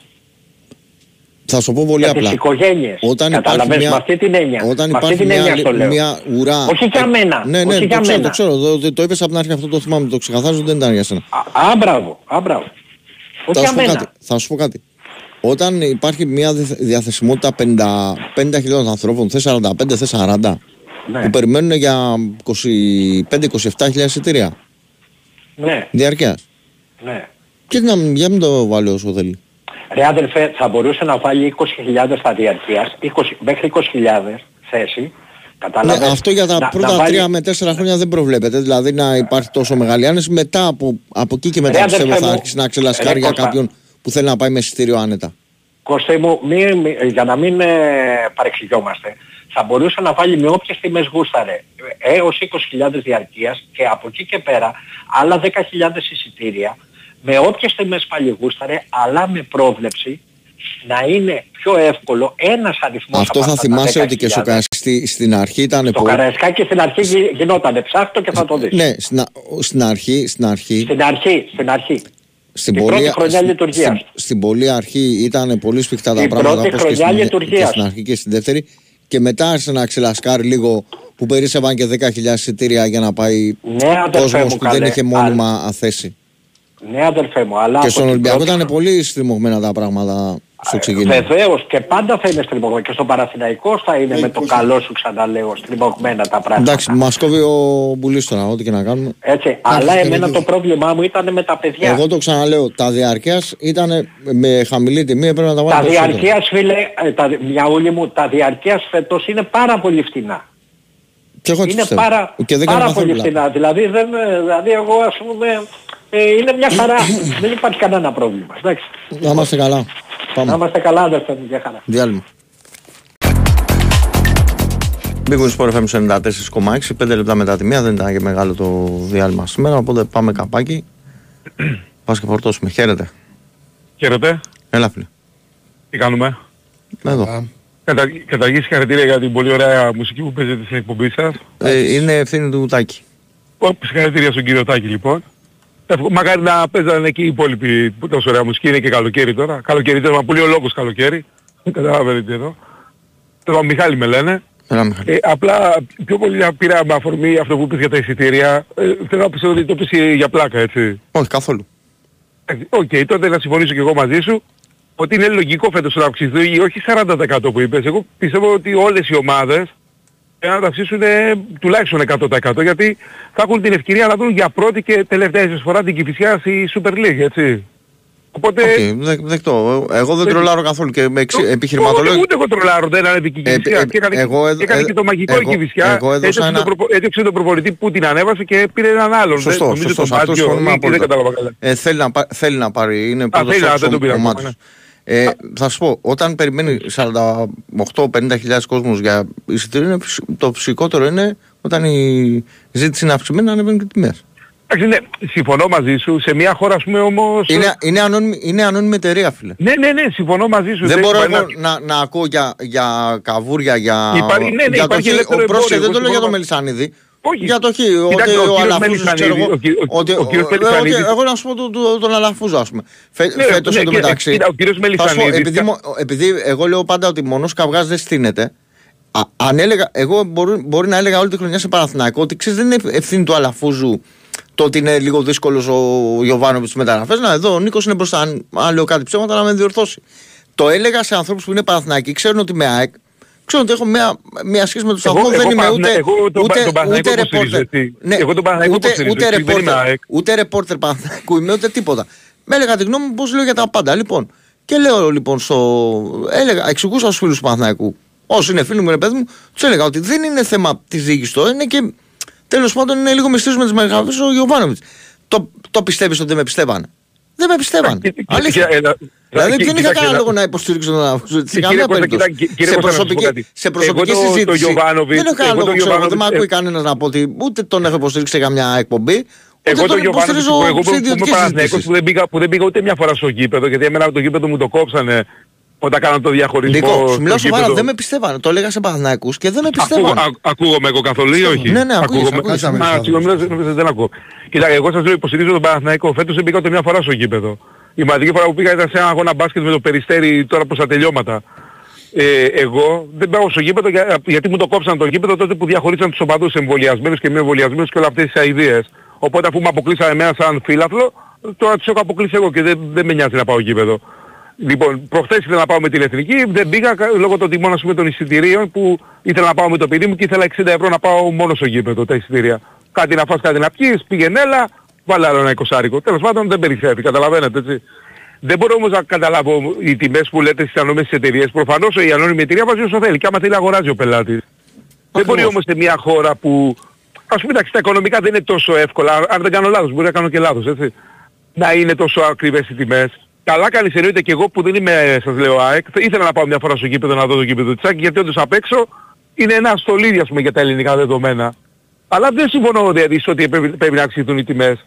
Γιατί ήταν ήδη πολύ ακριβές πέρυσι που δεν είχε καν Ευρώπη η ΑΕΚ. Σωστά τα λέω ή όχι; Ακριβώς δεν ήταν. Τίγκα ήταν το γήπεδο σε όλα τα μάτς. Ε, όχι ήταν τίγκα το γήπεδο προφανώς γιατί ο κόσμος ήθελε να πάει γιατί ήταν το καινούριο, το διαφορετικό και ειδικά ο κόσμος της ΑΕΚ που είχε στερηθεί το γήπεδο που το είχαν γκρεμίσει τότε εντάξει, και τελικά δεν το φτιάξανε, λογικό ο κόσμος της ΑΕΚ να θέλει να πάει σε κάτι καινούριο και όντως ο κύριος Μελισανίδης βοήθησε την ομάδα και με μεταγραφές που λέτε, που ας πούμε και καλά κάνει που λένε, κάποιοι το λέγανε αεξίδες και όλα σκαβούρια, ο άνθρωπος δεν ήθελε να ξαναβάλει την ΑΕΚ μέσα και να ξανακαταλήξει η ΑΕΚ πάλι εκεί που κατέληξε πριν κάποια χρόνια. Δηλαδή πρέπει να θυμούνται κιόλας πότε έγινε αυτό. Οπότε δεν κάνει τίποτα καβούρια, σε ολόκληρο γήπεδο φτιάξει ο άνθρωπος. Και μπράβο του, δηλαδή και όχι γήπεδο γηπεδάρα, πραγματικά απ' έξω δηλαδή το βλέπεις και σίγουρα για μέσα θα είναι ακόμα καλύτερο. Τέλος, απλά δεν συμφωνώ και γι' αυτό με αφορμή πήρα αυτό γιατί mm-hmm. πιστεύω, πιστεύω πραγματικά ότι το είπατε ηρωνικά αλήθεια. Όχι, καθόλου, καθόλου, καθόλου δεν το λέω ηρωνικά. Ε, τέλος, και αυτά τα λίγα, καλή συνέχεια στην εκπομπή, καλό ξημέρωμα και καλό καλοκαίρι. Γεια σου φίλε. Να σε καλά φίλε. Για τον Παναθηναϊκό είπε τίποτα ο φίλος. Γιατί είπε ότι είναι Παναθηναϊκός. Ναι, Παναθηναϊκός είναι παιδί μου, εντάξει, τώρα μπριζώθηκε επειδή είπα ότι... Ναι. Ναι. OK. Okay. OK. 2, 10, 95, 79, 2, 83, 4 και 5. Πάμε παρακάτω. Χαίρετε. Πάμε. Καλησπέρα. Καλησπέρα. Νίκος από Λαύριο. Είχα μιλήσει στην εκπομπή στη μέση του Μουντιάλ περίπου, mm-hmm. και Δεκεμβρίου, με τον ε, Διονύση και τον Ηρακλή τότε.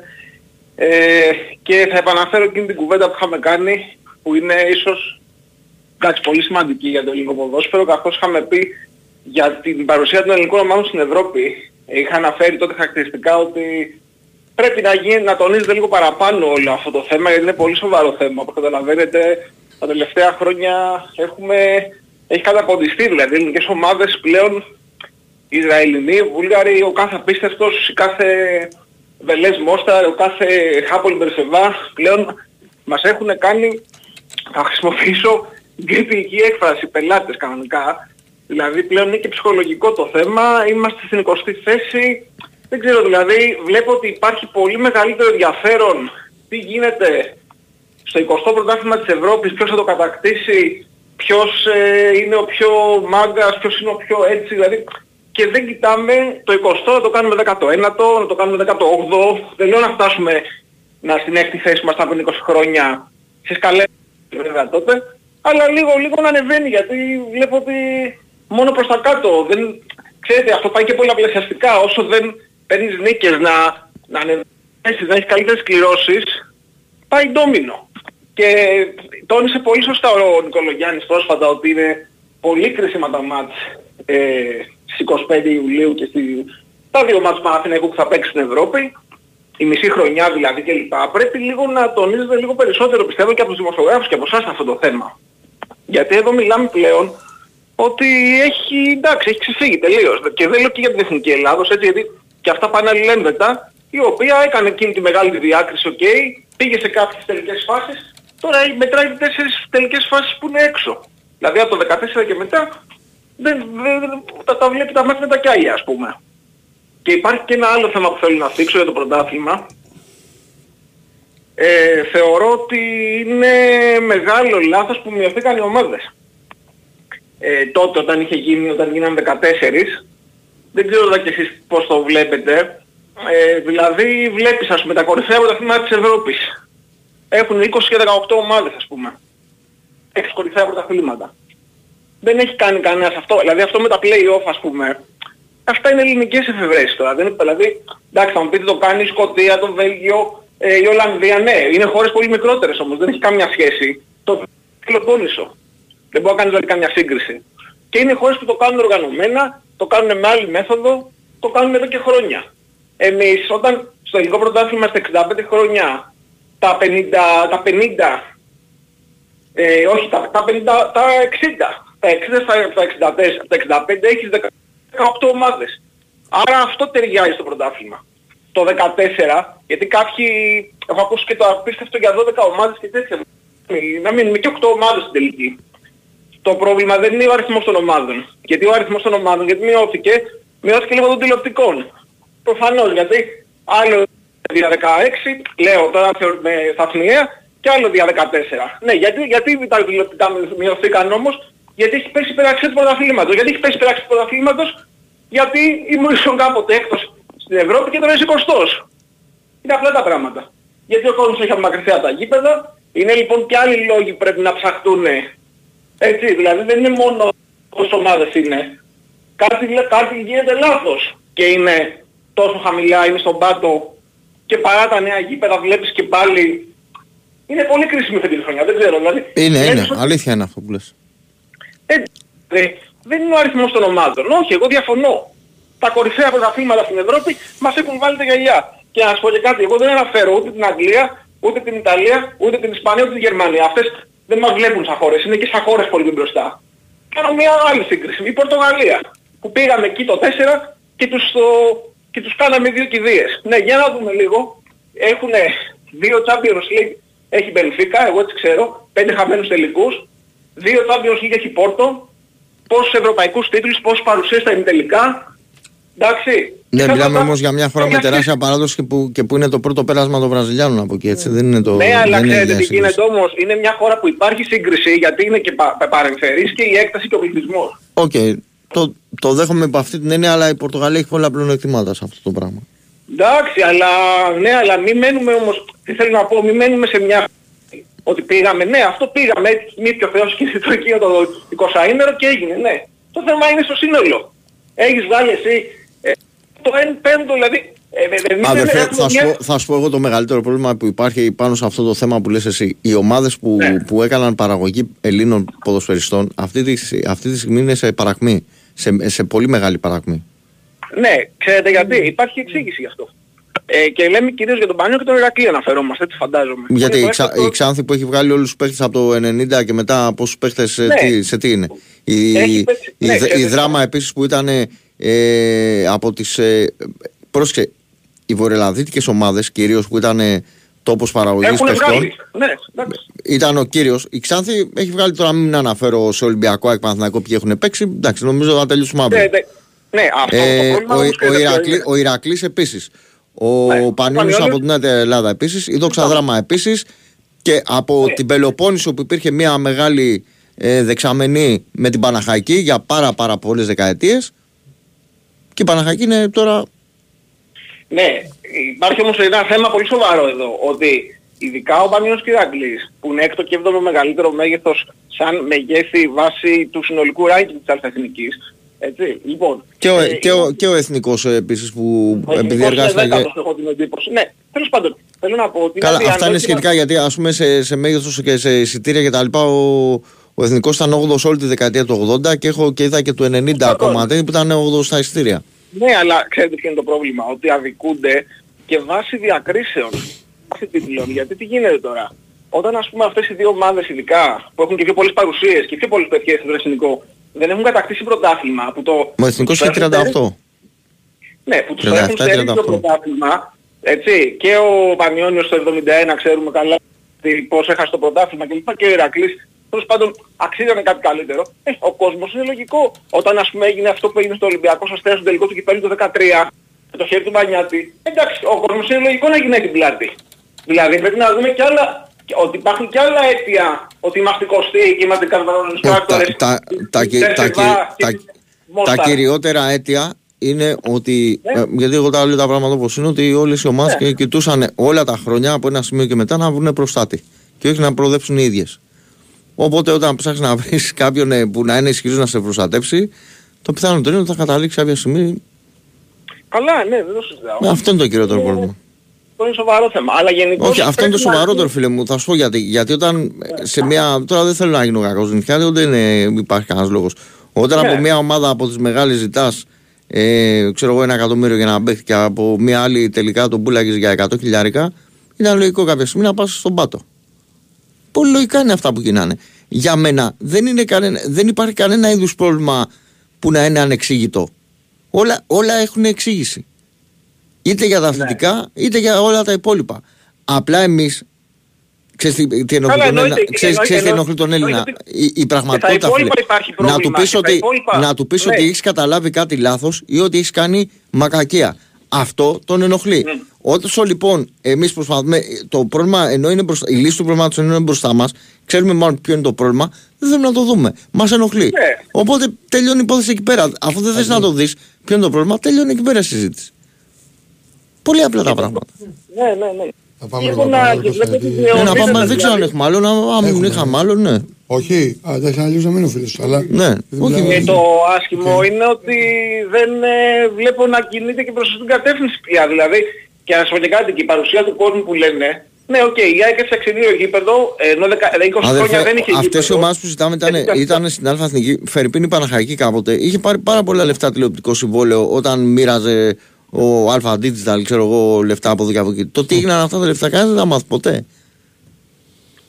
Ναι, απλώς λέω ότι γενικώς, ε, αν δεν δούμε ακριβώς, δηλαδή, ε, θα- πώς να το πω, δημοσιευτούν κάπως να γίνει μια περισσότερη, μια κουβέντα ε, στο σωστή βάση, δεν θα διορθωθεί ποτέ δηλαδή, γιατί βλέπουμε, εντάξει, ε, το ότι είχε ας πούμε παρου- λίγο μεγαλύτερη παρουσία τα γήπεδα, εντάξει αυτό δεν λέει κάτι, γιατί έφτιαξε η άκρη γήπεδο, εκεί πήγε ο κόσμος, γιατί και ο Έλληνας είναι και πανηγυράκιας, δυστυχώς. Έχει και αυτό το πανηγυρίδικο, θυμάται ξαφνικά ότι υποστηρίζεις μια ομάδα όταν πηγαίνει καλά και όταν δεν πηγαίνει καλά. Καλά, δεν εντάξει, ξεχνάει. μένει- α- α- ακόμα για την ΑΕΚ που αναφέρεις, το, το 18 που έπαιρνε πήγε να πάρει πρωτάθλημα μετά από 24 χρόνια, στο μάτς Ναι. το, το, το τελευταίο του πρώτου γύρου που πήγε να βγει πρωταθλήτρια χειμώνα, η ΑΕΚ είχε με τον Απόλλωνα 3.500 κόσμο, 4 στο Ολυμπιακό στάδιο. Το θυμάμαι, ένα 0-0. Μπράβο, ναι. που, Ε, που λοιπόν, έκανε αυτό- την κέλα, που έκανε την κέλα και δεν ήρθε προ, πρωταθλήτρια χειμώνα. Ναι, Πήγε πρέπει 3.500 δηλαδή να- κόσμο. Να πάψει να είναι ο Έλληνας πανηγυράκια, δηλαδή πρέπει πια να υποστηρίζουμε, όταν υποστηρίζουμε παιδιά, εντάξει κάποιοι είναι και πιστοί, δεν το λέω, ε, υποστηρίζω μια Ε, ομάδα και που υποστηρίζω να, πάντα. να σου πω και, Είναι και, να σου πω υποστηρίζω. και, και για άλλους μας φίλε. Να, σου- εδώ, είμαι- εδώ είμαι με τον Νίκο γιατί είναι μάρτυρας και τα έχουμε ζήσει μαζί. Δεν, θα- δεν θα μου βγάλουν με ένα τρελό. Ο Παναθηναϊκός πέρυσι μέχρι τα μισά της περίοδου, μέ- μέχρι σχεδόν τα play-off, και αν λέω ψέματα να με διορθώσει ο Νίκος. Παρακαλούσαμε, έκανε ο Παναθηναϊκός νίκες, παρακαλούσαμε να βγουν Παναθηναϊκοί ακροατές και δεν βγαίνανε. Ναι, ναι, ναι. Εδώ είναι, άμα λέω ψέματα να πει. Τι θες να σου πω Ξαφνικά τώρα; φέτος, Ας πούμε, θυμηθήκανε επειδή πήγαινε καλά, δηλαδή δεν είναι... Εντάξει, με αυτές τις Αυτό, αυτό δεν είναι ρε υπάρχουν φίλε. πουθενά. Άκου, ε, πρόσεξε να σου πω κάτι. Ξέρεις ποιο είναι το θέμα. Ναι. Ε, Το, το πρόβλημα δεν είναι ποιος έχει πιο πολύ κόσμο επιπλέον. Γιατί κάτι που, λέ- που λένε. ο- Φυσικά ο Παναθηναϊκός είναι δεύτερο μέγεθος σε κόσμο. Το θέμα είναι για να προστατευτεί μια ομάδα από οποιαδήποτε κακοτοπιά, είτε είναι μεγαλύτερη είτε είναι μικρότερη, είναι Ναι. ο κόσμος που ασχολείται με την ομάδα να είναι ενεργός. Τι να το κάνω εγώ αν ηχεί ομάδα, τώρα δεν θέλω να αρχίσω να λέω ονόματα γιατί μπορεί να παρεξηγηθούν και κάποιοι. Αλλά τα έχω μάθει απ' έξω για να κρατά και στη Γάμα και στη Β και στη, και στη Super League και, στη, και όπου θέλεις.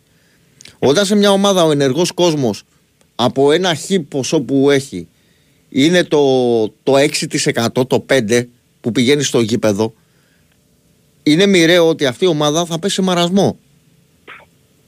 Ναι, είναι τελειωμένη ιστορία, αυτό συζητάμε. Ε, Και σου μιλάω για μικρότερες. Εντάξει, στον Ναι, Παναθηναϊκός, ναι, στον Ολυμπιακός, στην ΑΕΚ, στον Πάοκ, στον Άρη δεν μπορεί να πάει να ασχολείται.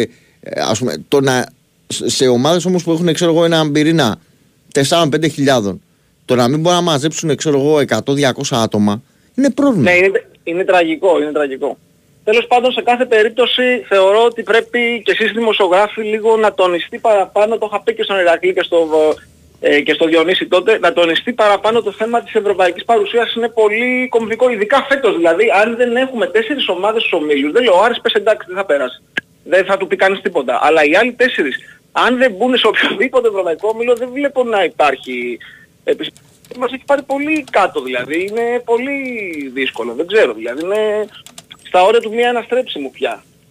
Γιατί είναι πολύ πιο δύσκολο να ανέβεις από το να πέσεις, έτσι. Εντάξει, άμα το βάλεις αναλογικά ε, κάθε χρόνο πέφτει μια θέση, ε, εντάξει, το, το, το να ανέβεις είναι το, το θέμα. Τέλος πάντων, είναι πολλά τα πρώτα θέματα, ε, αλλά να, και να γίνει και κάποια στιγμή και μια κουβέντα πραγματικά δηλαδή, ε, τι φταίει πραγματικά. Δεν, είναι- εγώ πιστεύω ο αριθμός των ομάδων είναι, μια, είναι αστείο τελείως, είναι τελείως αστείο. Να το, να το, να το, το λέμε καν δηλαδή. Γιατί οι κορυφαίες στιγμές του ελληνικού ποδοσφαίρου, οι δεκαετίες 80 και 90, είχαμε 18 ή 16 ομάδες. Οπότε τελειώνει η κουβέντα εκεί. Άρα άλλα είναι τα αίτια λοιπόν. Άλλα είναι τα προβλήματα που τα ψιλοείπαμε και τώρα. Λοιπόν, καλό βράδυ, καλή συνέχεια. Πάμε παρακάτω, χαίρετε. Να Πάμε, πω κάτι, για τραγούδι. το, να πω κάτι για το, για το ΕΦΑ. Ότι καμία ομάδα δεν μπορεί να δηλώσει πάνω από 25 παίκτες, ε, εκ των οποίων δύο πρέπει να είναι τερματοφυλάκες. Από τους 25, 8 θα πρέπει να είναι παίκτες οι οποίοι έχουν μεγαλώσει ποδοσφαιρικά στη χώρα από την οποία προέρχεται ο σύλλογος. Ε, οποιοδήποτε παίκτης δηλαδή έχει προπονηθεί για τρία χρόνια από την ηλικία του 15 ως 21 στην ομάδα της Ελλάδας, ανοίξει αυτή την κατηγορία. Λέω παράδειγμα ο Βαγιανίδης ανοίξει αυτή την κατηγορία. Έτσι. Ε, και το λέω μ, για τους παίκτες που πρέπει να δηλωθούν έτσι, στη, στην Ευρώπη τι, τι πρέπει να ισχύει. Ε, έχουμε γραμμή; Ναι. πάμε στο φίλο. Απλά ήθελα να το πω, γεια σου φιλέ, γιατί αν, ο- αν ο Παναγικός κινηθεί για κάποιες μεταγραφές βάσει των όσων βλέπω μέχρι τώρα, ε, μ, πρέπει να κινηθεί ανάλογα για κάποιες κατηγορίες, έτσι. Λοιπόν, για πάμε. Μας ακούς; Φίλε, μας ακούς; Πάμε στον άλλο. Μάλλον Χαίρετε. νόμιζε. νόμιζε. Κώστα, Έλα, φίλε. μ' ακούς; Ναι, έλα, Δαμιανέ. Πού είσαι, πού είναι ο Νικολάκης; Εδώ είναι. Δεν με ρε Δαμιανέ. Νίκο, την περασ- το περασμένο Σαββάτο σου στάω ένα μεγάλο συγγνώμη, ε. Γιατί; Με, που ήμουν λίγο επιθετικός με το Κουρμπέλι και με όλους αυτούς. Έλα μου, εγώ το θυμάμαι. Όχι, όχι, όχι, όχι, δεν είναι σωστό. Μα δεν το Ο θυμάμαι Κώστας- σου λέω. Δεν... είναι. Ναι, ο Κώστας με ξέρει τόσα χρόνια, με ξέρει για τη συμπεριφορά μου και ένα, ένα μεγάλο συγγνώμη πάντως ζητάω, ε. Ναι ρε φίλε, εντάξει. εντάξει. Σεβασμός στο πρόσωπό σου. Να είσαι καλά. Το Μιαούλι το ξέρω χρόνια. Είμαστε φίλοι. Νίκο μου, τι γίνεται από μεταγραφές; Φίλε μου, τα είπαμε και πριν να τα ξαναπούμε ότι Τώρα ο άνοιξε το Παναθηναϊκός ράδιο, πηγαίνει ολοταχώς Νίκο για μου. στόπερ αφού έχει κλείσει το τζούρι της πάει ολοταχώς για στόπερ. Είναι καλός αυτός Νίκο. Ένα από τα ονόματα που έπαιξαν είναι και ο 36 Ε, είναι το το εθνικό, 38 είπα 36 είναι το ναι, εθνικό που, υπάρξης. που βρίσκεται στη λίστα. Ε, Έχουν Ναι, γραφτεί Νίκο. αρκετά ονόματα που βρίσκονται στη λίστα, αλλά δεν σημαίνει ότι θα προχωρήσει και κάτι. Στον και καλά. Ναι, ναι, ναι, ναι, ναι, ναι. Ε, νομίζω ότι ε, ο Παναθηναϊκός είχε, είχε δώσει και ένα deadline μέχρι σήμερα και θα έχει εξελίξει από αύριο να δούμε τι θα γίνει και με το Λίγκρ. Δεν την έχει καταλήψει την περίπτωση. Ε, για δεξί μπακ θα πάει προς τον ε, μετά τα Μεσαιουλίου. Όχ, Νίκο μου θα φύγει κάποιος ε, άμα πάρει εσύ που με την εμπειρία σου. Τι, τι; Θα φύγει κάποιος κότσερας Βαγιανίδης. Όχι, Ε, δεν θα φύγουνε. Όχι, όχι. Α, θα θα πάρει έχουμε και τρίτη. δεξί μπακ. Ακόμα έξτρα. Και θα Νικόλα, πάρει και ένα τρίτες θα στόπερ έχουμε ακόμα εκεί. έξτρα που θα είναι Ναι, όμως ναι. πιο νέος παίκτης, δηλαδή μέχρι τα 25. Νίκο μου, με την 25-26. εμπειρία σου ένα σέντρεφόρ θέλουμε ρε φίλε. Φίλε, αυτό να σου πω κάτι, εγώ ποτέ δεν είμαι αρνητικός στο να έχω επιθετικούς. Απλά νομίζω Μπράβο, ότι θα το ρε, δει ο Νίκο, Γιωβάνοβιτς, σωστό. θα είναι και ο Γερεμέγεφ στην προετοιμασία. Θα το δει ο Γιωβάνοβιτς ε, πόσα πίδια πιάνει ο Σάκου εκεί και θα αποφασίσει. Γιατί, γιατί το λέω, γιατί και ο Γερεμέγεφ είναι ένας παίκτης, δεν τον, τον έχω δει με τον Λεβαδιακό, δεν τον έχω δει με τον Παναθηναϊκό. Και Ποιο επειδή Νίκο; ήταν όταν ήρθε πρώτος κόρη στη Σουηδία, θέλει να το δει ο coach. Οπότε θα δούμε. Νίκο με τον Τσέχο, ο Τσέχος είναι αυτός που... Ο Λίγκριν ο Τσέχος, τον οποίο είχαμε δώσει deadline. Ε, Τρομερός περι- παίκτης, και- ναι, ναι. τον θέλει τον Λίγκριν. Ε, Δεν έχει σημασία που θα πάρει τον Ναι, Τζούρισιτ. ναι, ναι, ναι, ναι, ναι. Βρε Νικόλα να σε ρωτήσω κάτι. Με την εμπειρία σου, ε, πιστεύεις ο κύριος Γιωβάνοβιτς θα ξεκινήσει... Ε, πώς έπαιζε πέρσι, θυμάσαι. Εννοείται. Μπράβο, ε, αυτό έλειπε. Εσύ τι πιστεύεις ότι θα αλλάξει το στυλ, εσύ, έτσι, δεν είσαι θεός, αν δεν πας να δεις τις Όχι. προπονήσεις. Πιστεύω ότι μπορεί, μπορεί κάποια παιχνίδια, σε κάποια παιχνίδια να παίξεις με δύο αμυντικά γάφη, να παίξεις και με τρία στόπερ γιατί είναι Ευρώπη και εξαρτάται και στους αντιπάλους που θα έχεις. Το θεωρώ πιθανό.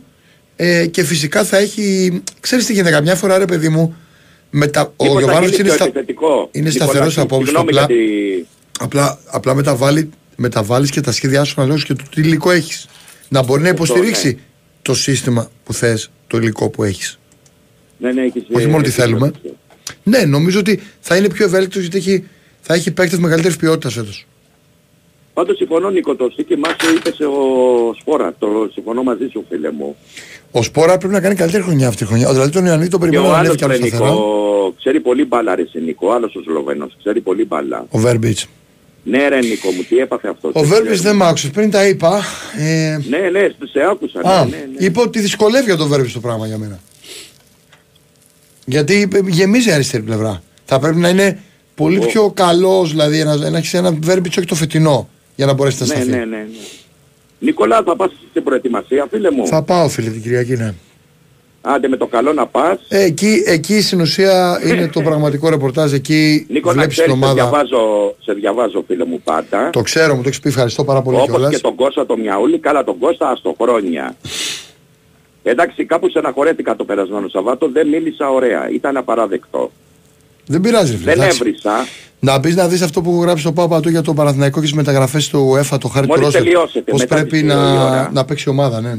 Πώς πρέπει να δηλωθεί, μάλλον. Ε, Κωστά μου, μ' ακούς; Ναι, σ' ακούω. Αυτή τη στιγμή είμαστε χρόνια φίλοι, σαν ακροατής. Έτσι το παρά... Όχι, δεν, δεν θέλω να σε φέρω σε δύσκολη θέση, Κωστάκη μου.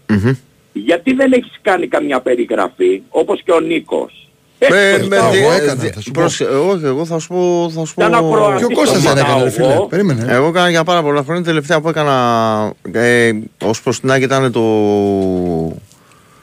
Με τη Βελές, τον αποκλεισμό στα Νίκο, πέναλτι. ε, Κώστα Περίμενε μου, να και σου με εξηγήσω, ε, να σου απαντήσω για μένα τουλάχιστον. Θα- θα σου πω και εγώ να σου απαντήσω. Ναι, ναι, τον ναι, Νίκος. ναι, ναι, ναι, ναι, ναι. Μετά μεσολάβησε το ιστορία με τον εμβολιασμό. Με τον εμβολιασμό ε, πήγαμε rapid test, μπορούσα να κάνω τέσσερα μάτσων Απόλλωνα, αν θυμάμαι καλά. Δεν μπορούσα να πάω σε άλλο γήπεδο. Εγώ τελευταία φορά που σ' άκουσα Ε, ήταν στο Πανιόνιο με το Μάκη το Διώγο. Στη Νέα Καλά, Σμύρνη, ρε, δεν εσύ- ξέρω. Ποια νέα, εδώ πήγαινα, πήγαινα συνέχεια. Σου λέω μέχρι τη Βελές, μέχρι το 21 Μα το ξέρω και, και ο Νίκος πήγαινε τον συνέχεια. Ιούλιο πήγαινα συνέχεια. Μετά λόγω του εμβολιασμού, με εξαίρεση τέσσερα μάτς δεν πήγα. Ναι, ναι. Ε, και στη... στην ΑΕΚ είναι κάτι, τέλος πάντων είναι προσωπικό, δεν είναι... Φίλε δικαιούσε τώρα, τράβηξες τόσα με την ΑΕΚ, με το γήπεδο. Όχι, εγώ, εγώ σαν, εγώ, μιλάω Ε, εγώ τώρα, άλλο, σαν- εντάξει. Δεν, εγώ, όπως θέλω να ακούσω και τον Νίκο τον Παγκάκη. Θα σου δεν πω είναι αμέσως. κακό. Δεν, προς Θεού, δεν Απλά είναι- θα, απλά θα σου σου πω κάτι. απαντήσω μετά. Η- κα- Έτσι κι αλλιώς με την ΑΕΚ δεν ξέρω αν θα λυθεί και το θέμα με το... με το, την καινούργια χρονιά με το σταθμό. Εντάξει ρε παιδί μου, τόσα γήπεδα υπάρχουν, ε, να Εκτός ακούσω αυτού το Μιαούλη. προ- προσωπικό, προσωπικά από ό,τι ξέρω δεν ήθελε και ο, Είναι δικά σας θέματα αυτά. Εγώ και μιλάω ο σαν ιδιοκτήτης ακροατής. να είμαι εκεί τη φετινή περίοδο έτσι κι αλλιώς ακόμα και αν μπορούσα οπότε Ναι, okay, ναι. δεν, έχει- δεν υπάρχει κανένα θέμα. Και τον Νίκο θυμάμαι που Όλες, έλεγα, οι, θα πας, όλες ε, οι ομάδες πάντως να ξέρεις πως οι περισσότερες Θα πατήσω ομάδες μετά, φίλε. με το, το ποιοι πάνε να περιγράψουν πριν και αυτά είναι πολύ, πολύ παρεμβατικές. Πιστεύω με Εγώ, τη δε- χρονιά εγώ δεν είμαι αυτή- άνθρωπος εδώ μεταξύ που μπορώ ξέρεις, να...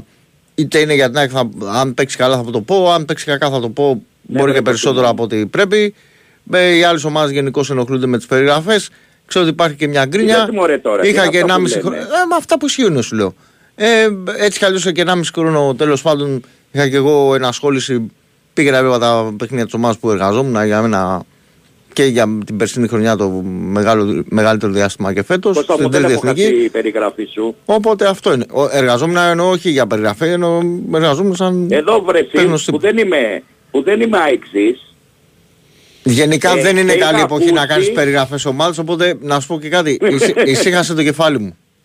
Έλα βρε, έλα, ε, ο κόσμος σε Εντάξει, θέλει. πήγα μια Κώστα. φορά ως ε, με οπαδός τη στο, Μίλαν, με στο τη Μίλαν γήπεδο. εγώ, ήταν η καλύτερη Αδε- σου περιγραφή. αδερφέ, με να σου τη πω κάτι. Μίλαν. Έχω κάνει τόσες πολλές που πρα- πραγματικά δεν με πειράζει. Και μπάσκετ έχεις κάνει. Και μπάσκετ έχω κάνει. Ε, ε, εγώ θα σου πω κάτι. Στο, εμένα και είναι τιμή μου αυτό, έτσι δεν το συζητάμε. Ότι ε, σε σποτάκια από ό,τι μου είχαν πει τα παιδιά μια φορά έχω λήπτες, εντάξει τώρα μπορεί να με έχει αλλάξει αυτό. Εγώ πιστεύω ότι, αυτή τη χρονιά σε βλέπω η- σε, περιγραφές. σε, πληθώρα περιγρα, σε πληθώρα περιγραφών από σποτάκια μετά το Σωτριακόπουλο και το Χελάκη που ήταν και οι δύο ιδιοκτήτες του σταθμού μας, άλλη μόνο. Ναι, Ε, ναι, και, ναι, ναι. Καταλαβαίνεις και, και λόγω ηλικίας ήταν αδύνατο ας πούμε. Σε ε, τρίτος μετά ήμουν εγώ και πρέπει να ήταν και ο Σωτήρης με κάποια στιγμή ο Κωνσταβάρας. Όλοι χωράνε, Τρίτος, Κώστη μου. τρίτος ήμουν εγώ και πιθανότατα δηλαδή τι, τι να σου πω τώρα. Και άμα δεν Κώστα μου. ξαναπάω δεν με απασχολεί καθόλου. Όχι, απασχολεί εμένα. Εγώ θέλω να σε Ναι, ακούσω. σαν εγώ, θέλω, ακροατής. εγώ θέλω πάνω απ' όλα αδερφέ μου να έχω το κεφάλι μου ήσυχο. Όχι, δεν πειράζει. Ας έχεις το κεφάλι σου. Εγώ θέλω να σε ακούσω. Όπως και τον Νίκο. Είναι κακό, δεν είναι κακό. Να μιλήσω, εγώ Ακροατής περιμένω, είμαι αυτή τη εγώ δεν σας στιγμή. έχω διακόψει. Ωραία. να απαντήσω. Λοιπόν, να κάτσει να πει ο Νίκος τώρα. Να γιατί απαντήσω ισχύει λίγο. για το... Λοιπόν, πρώτα, πρώτα απ' όλα περιγραφές όταν ε, παλιότερα που σκάει τα δικαιώματα τα ραδιοφωνικά, εγώ 12 χρόνια έκανα περιγραφές παντού. Ελλάδα, Ευρώπη, ξέρω, σε όλα, Νικολάκη σε όλα τα μου. μάτια του Παναθηναϊκού.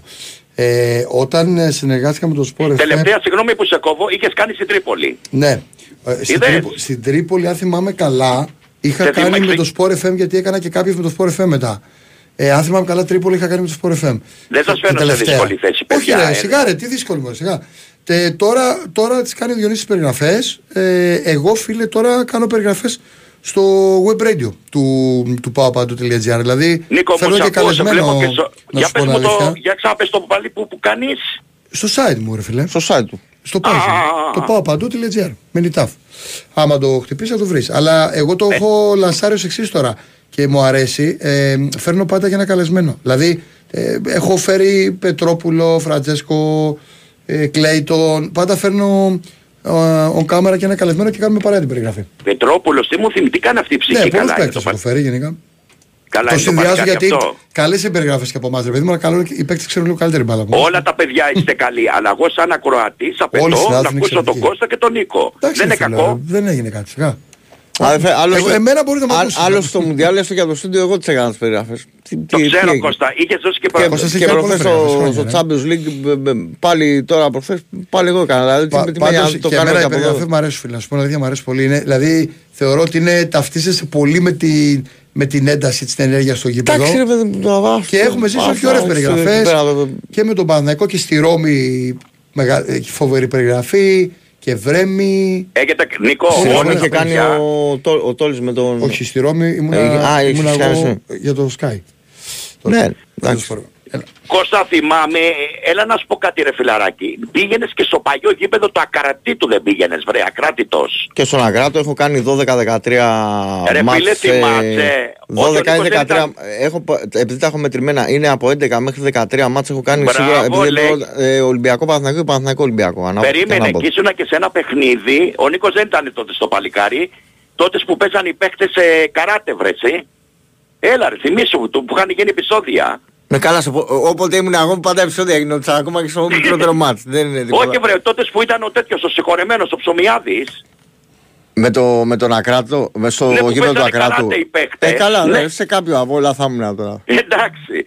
Λοιπόν, πιστεύω αυτή Να τη σε χρονιά καλά, αδερφέ, να σας πάντως. ακούσω. Εντάξει, Έγινε, θα να μας είσαι ακούσεις, καλά. Να σε καλά. Να σε Νικόλα καλά. και πάλι συγγνώμη, Γεια σου, ένα ρε μεγάλο φίλε. συγγνώμη. Ρε φίλε, μην το ξαναπείς, θα ζητήσω εγώ συγγνώμη τώρα. Φτάνει. Έγινε. Όχι, όχι, Να σε όχι. καλά, πάμε. να σε καλά. Χαίρετε. Σιγά τώρα μην είμαστε τι μας κομπλεξικοί να με. Αυτά γίνονται στη στιγμή, τελειώνουν. Άμα είσαι νορμάλ άνθρωπος. Ε, για τον Γούτα που λες φίλε έχει προταθεί. Από ό,τι ξέρω εγώ. Α, δεν έχει, δεν προχωράει. Δεν Για έχει. πάμε. Για πάμε. Over. Ναι. Έλα φίλε. Τι γίνεται παιδιά, καλησπέρα. Καλά. Έλα ρε Ε, πάνω, τι έγινε; Καλά, καλά. Πάντως ε, σε αυτό που συζητάγατε πριν, το πώς έφτασε το ποδόσφαιρο εδώ που έφτασε, ε, Κώστα μου είχες πολύ, ε, πο- πολύ δίκιο. Δηλαδή, αν θυμηθείς πόσα εισιτήρια έχει ο, Παναθηνα... ο Παναθηναϊκός και ο Πας Γιάννηνα, ε, εγώ δεν, σου- δεν θα σου πω, πριν 10 χρόνια, μέσων όρων εδώ πέρα, είχε 4-5 χιλιάδες Αλήθεια. και τώρα δεν δεν μαζεύει ούτε, ούτε 1,5 χιλιάρικο. Δεν, ε, τώρα θα μου πεις ποια είναι η αιτία. Έχει χαθεί το ενδιαφέρον για το ποδόσφαιρο στην νεολαία. Στο, στα, Υπάρχει και στις αυτό που σειρές λες. που έρχονται. Α- Αυτό που, αυτό που λες υπάρχει. Ναι. Γιατί Γιατί- π.χ. και μου το έχει πει ε, καλός, καλός ε, σ- συνάδελφο θα το πω εγώ γιατί εντάξει με, με, το, με τον άνθρωπο αυτό είμαστε χρόνια μπορεί να καταλάβετε και για ποιον λέω. Ας πούμε σε γειτονιές τώρα που με, με κατοικεί και είναι πολύ οπαδοί της ΑΕΚ Ναι. Τύχαινε τα περασμένα χρόνια, τώρα δεν ξέρω για φέτος πιθανολογώ ότι δεν ήταν έτσι γιατί ήταν κοντά το γήπεδο. Αλλά υπήρχαν στιγμές, ας πούμε, πήγαινε στη γειτονιά του που έχει πολύ έντονο το αγγλικό στοιχείο. Του έλεγε εντάξει, ρε παιδιά, πάρτε ένα ειστήριο να πάτε στο γήπεδο, ξέρω που ήταν στο ΑΚΑ. Ε, ε, ε, δίπλα είναι. Και καθόντουσαν, ας πούμε, μπορεί να ήταν 2 χιλιόμετρα από το ΑΚΑ και καθόντουσαν και τώρα στην καφετέρια.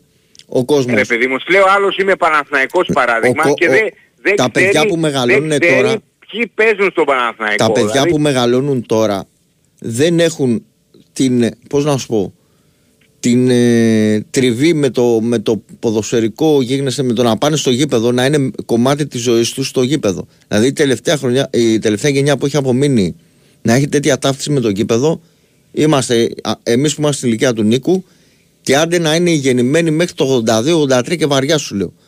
Από εκεί και μετά σιγά σιγά αυτό το πράγμα άρχισε να φθήνει. Έχουν, α- έχουν άλλα ενδιαφέροντα. Έχουν άλλα δεν ξέρω, ενδιαφέροντα. Ναι, ναι, ναι. Εδώ τώρα, Ε, μιλάμε, πιθανόν. τώρα πλέον μιλάμε για γενιές οι οποίες είναι 8 άτομα σε ένα τραπέζι. Και όλοι παίζουν με το Όχι. κινητό. Κανένας δεν Δε, κουβεντιάζει. όχι. Δε, είναι ικανοί να είναι 4 αγόρια, 4 κορίτσια και μετά πάμε και σε άλλα φαινόμενα που παρουσιάζονται να είναι στην ίδια παρέα να μην μιλάνε κανονικά προφορικά μεταξύ τους αλλά να μιλάνε μέσω του κινητού και να είναι στην ίδια παρέα. Μιλάμε έχουμε φτάσει σε αυτά. Ναι, ναι. Γελάς. Σωστά. Γελάς. Όχι, δεν γελάω. Όχι, αυτά συμβαίνουν. φίλε. Ναι. Αυτά συμβαίνουν. Ναι, ναι, ναι. Είναι, είναι. Έχει αλλάξει πολύ το... Αυτά συμβαίνουν. Δηλαδή είναι 8 άτομα μαζεμένα, δεν βαριούνται να μιλήσουν ένα στον άλλο και μιλάνε μέσω του κινητού. Ναι, δεν βαριούνται να πληκτρολογήσουν, βαριούνται να μιλήσουν. Και αυτό προφανώς έχει, έχει και επίπτωση στο, Εντάξει. Ε, και με- στο μετά ποδόσφαιρο έχουνε- και σε όλη την κοινωνία. Ναι, μετά όχι, ε, υπάρχουν πολλές επιπτώσεις σε όλα τα άλλα. Και, πε- α, εσύ, πα- ε, μια που ανέφερα εγώ τον Μπαζιάννη σαν παράδειγμα, ε, ο Χρήστος Βασίλης ήταν ε, γιατί υπάρχει και έλλειψη παραγόντων πέραν από αυτό. Δηλαδή ε, λίγοι, λίγοι επιχειρηματίες και παράγοντες ασχολούνται πλέον με το ελληνικό ποδόσφαιρο γιατί δεν ξέρω, διστάζουν. Ε, Με φυσικά ε, δεν ξέρουν. ναι, δεν ξέρω τι συμβαίνει. Ε, Δεν ξέρω κα- κατά πόσον τα παιδιά μετά από τον πατέρα, ε, μιλάω για τον Χριστοβασίλη εδώ πέρα, θα μπορέσουν ας πούμε να τον τρέξουν τον Παζιάννενα όπως το έτρεχε ο... Γιατί ο Χριστοβασίλης κακά τα ψέματα ήταν ένας άνθρωπος του ποδοσφαίρου. Ήταν γνώστης του ποδοσφαίρου. Δηλαδή έβγαζε λαγούς εκεί που δεν τον περίμενες. Δηλαδή εδώ έλεγες ότι ο Πας παράδειγμα φέτος είναι πρώτο φαβορή να πέσει, τόσ, πώς, τόσα χρόνια το λέμε. Δηλαδή αποψηλώθηκε ο, Πα- ο Πας παράδειγμα από πέρσι και ο Πας είναι εκεί. Τώρα θα δούμε ε, κατά πόσον η οικογένεια θα μπορέσει να τρέξει την ομάδα. Όπως συμ- συνέβη και στο πάει ο Πανόπουλος παράδειγμα, πάει και εξάνθη. Στο Βόλο παράδειγμα. Τι ιστορία είναι αυτή μέσα, στο- μέσα σε μια πόλη του Βόλου, ε, η ιστορία αυτή με τρεις ομάδες και η πρώτη ομάδα να μην έχει κόσμο. Αυτή τη στιγμή, η πρώτη ομάδα λέω, όχι σε μέγεθος, αυτή που πρωταγωνιστεί στο, στο πρωτάθλημα. Δηλαδή χωράνε τρεις ομάδες σε μια τέτοια πόλη. Πο- κα- Πόσο κόσμο θα έχει μια η ομάδα, ο- η κάθε ομάδα από αυτές; Δεν κάπου, δεν, είναι- δεν, είχε- δεν υπάρχει ποδοσφαιρική λογική σε αυτό το πράγμα. Εγώ πιστεύω ότι στο Βόλο έπρεπε να γίνει μια, μια συγχώνευση, δηλαδή δεν ξέρω, μια τέτοια. Ε, αν όχι νίκη Βόλου, ξέρω εγώ, ο Ολυμπιακός Βόλου με, τη, με τον ε, Βόλο, το σημερινό. Μετά ε, λέμε ότι δεν, ε, ε, τα ταλέντα και αυτά. Οι Ο βολιώτες γιατί, δεν Πάο- πά- γιατί δεν πάνε να, να, να δούνε το... Ποιο, το Βόλο; Ε, δεν πάνε. Εντάξει δεν, είναι- δεν αισθάνονται και τίποτα για αυτή την ομάδα, μην το μην νομίζεις. Δηλαδή βλέπει την ομάδα τη δικιά του ας πούμε που είναι στην παρακμή και σου λέει σιγά μην υποστηρίξω την άλλη ομάδα. Δεν είναι εύκολο να αλλάξει την ομάδα ε, στα καλά καθούμενα να στηρίξεις άλλη ομάδα. Με άλλο, δεν, δεν μπορώ, εγώ δεν, μπορώ, δεν, θα, δεν θα μπορούσα ποτέ να το κάνω αυτό. Και οι ίδιες, οι ίδιες οι μεγάλες ομάδες έχουν κάψει κόσμο, ποδοσφαιριστές και ποδοσφαιριστές στα πρώτα τα χρόνια. Τώρα λίγο πολύ έχει βελτιωθεί το πράγμα. Πόσους, πόσα παιδιά έχουν κάψει μεγάλη, ειδικά ο Ολυμπιακός ας πούμε έπαιρνε παιδάκια από άλλες ομάδες μόνο και μόνο να μην, να μην τα έπαιρνε ο Παναθηναϊκός ή η ΑΕΚ. Πόσα παιδιά. Και δεν φιγουράρουν αυτά τα παιδιά πουθενά. Ε, δεν πάει έτσι το ποδο- Δηλαδή έξω το χαίρονται το ποδόσφαιρο. Κώστα, έχεις- εσύ και ο Νίκος το, ξέρει καλύτερα, το ξέρετε καλύτερα από μένα. Το χαίρονται. Είτε την ήττα είτε την, ε, ε, την νίκη. Εδώ πέρα με, δεν συμβαζόμαστε με την ήττα εμείς. Τώρα Τι να είπε, Ξάν, κάνουμε; είπε Ξάνθη πριν να πω και τα χαιρετήματά μου στο φίλο μου στο μήνυμα μας ακούει το, το φίλο που δεν βλέπει παίρνει καμιά φορά εδώ στην εκπομπή το που έχει Το και Γιώργο, τυφλός, το Γιώργο, ναι, το που Γιώργο. έχει το τυφλός.gr το, το site ο άνθρωπος και να είναι καλά και στέλνει πάντα χαιρετήματα και παίρνει και όλας να είναι καλά. Νίκο, για να το κλείσω το θέμα, εντάξει. Είναι το, αυτό το πρόβλημα του ποδοσφαίρου είναι γενικό του αθλητισμού είναι, έχει βαθιά αίτια, δεν είναι έτσι. Α, φέτος, ε, φίλε μου Νίκο, είναι η κρίσιμη χρονιά του Γιωβάνοβιτς. Μμμ. Συμφωνώ. Ε, στη φετινή χρονιά θα κριθεί ο προπονητής. Μέχρι πέρσι, άιντε λέγαμε την πρώτη χρονιά, ξέρω εγώ, σημάζεψε μια ομάδα από, το, από εκεί που ήταν, λέγαμε την έφτασε εκεί, πέρσι έφτασε μια ανάσα από το πρωτάθλημα, ξέρω εγώ, αν και για μένα είναι αποτυχημένη εν μέρη η χρονιά, αλλά εντάξει, από τη στιγμή που πήρε τη δεύτερη θέση, πάμε παρακάτω. Φέτος όμως ο, Πα- ε, και ο προπονητής και ο Παναθηναϊκός και ο ιδιοκτήτης θα κρυφτούν σε μεγάλο βαθμό. Γιατί εγώ σαν Να τα οπαδός κρίνονται Πανα... κάθε χρόνο, δεν νομίζω ότι είναι Ναι εντάξει αλλά πώς το λέω, σε... εγώ σαν οπαδός Παναθηναϊκού φέτος έχω απέτηση να μπει σε ομίλους. Ε, και εγώ.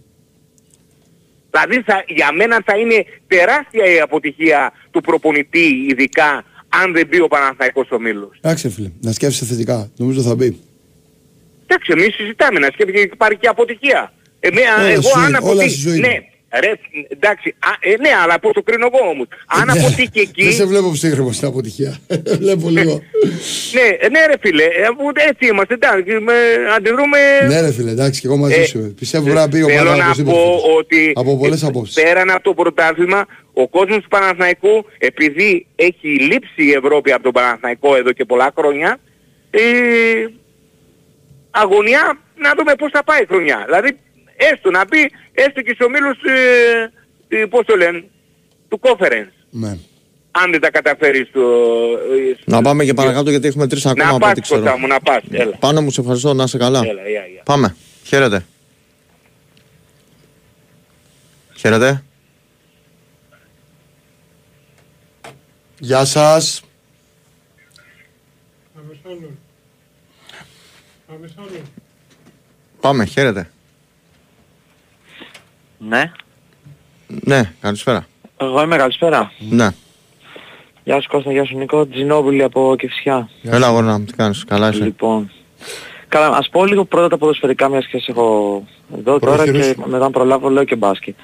Ε, Νίκο, Ναι. κατά τη γνώμη μου ο Παναθηναϊκός ρισκάρει πάρα πολύ επιθετικά. Έχουμε, είχαμε, είδαμε σοβαρό επιθετικό πρόβλημα.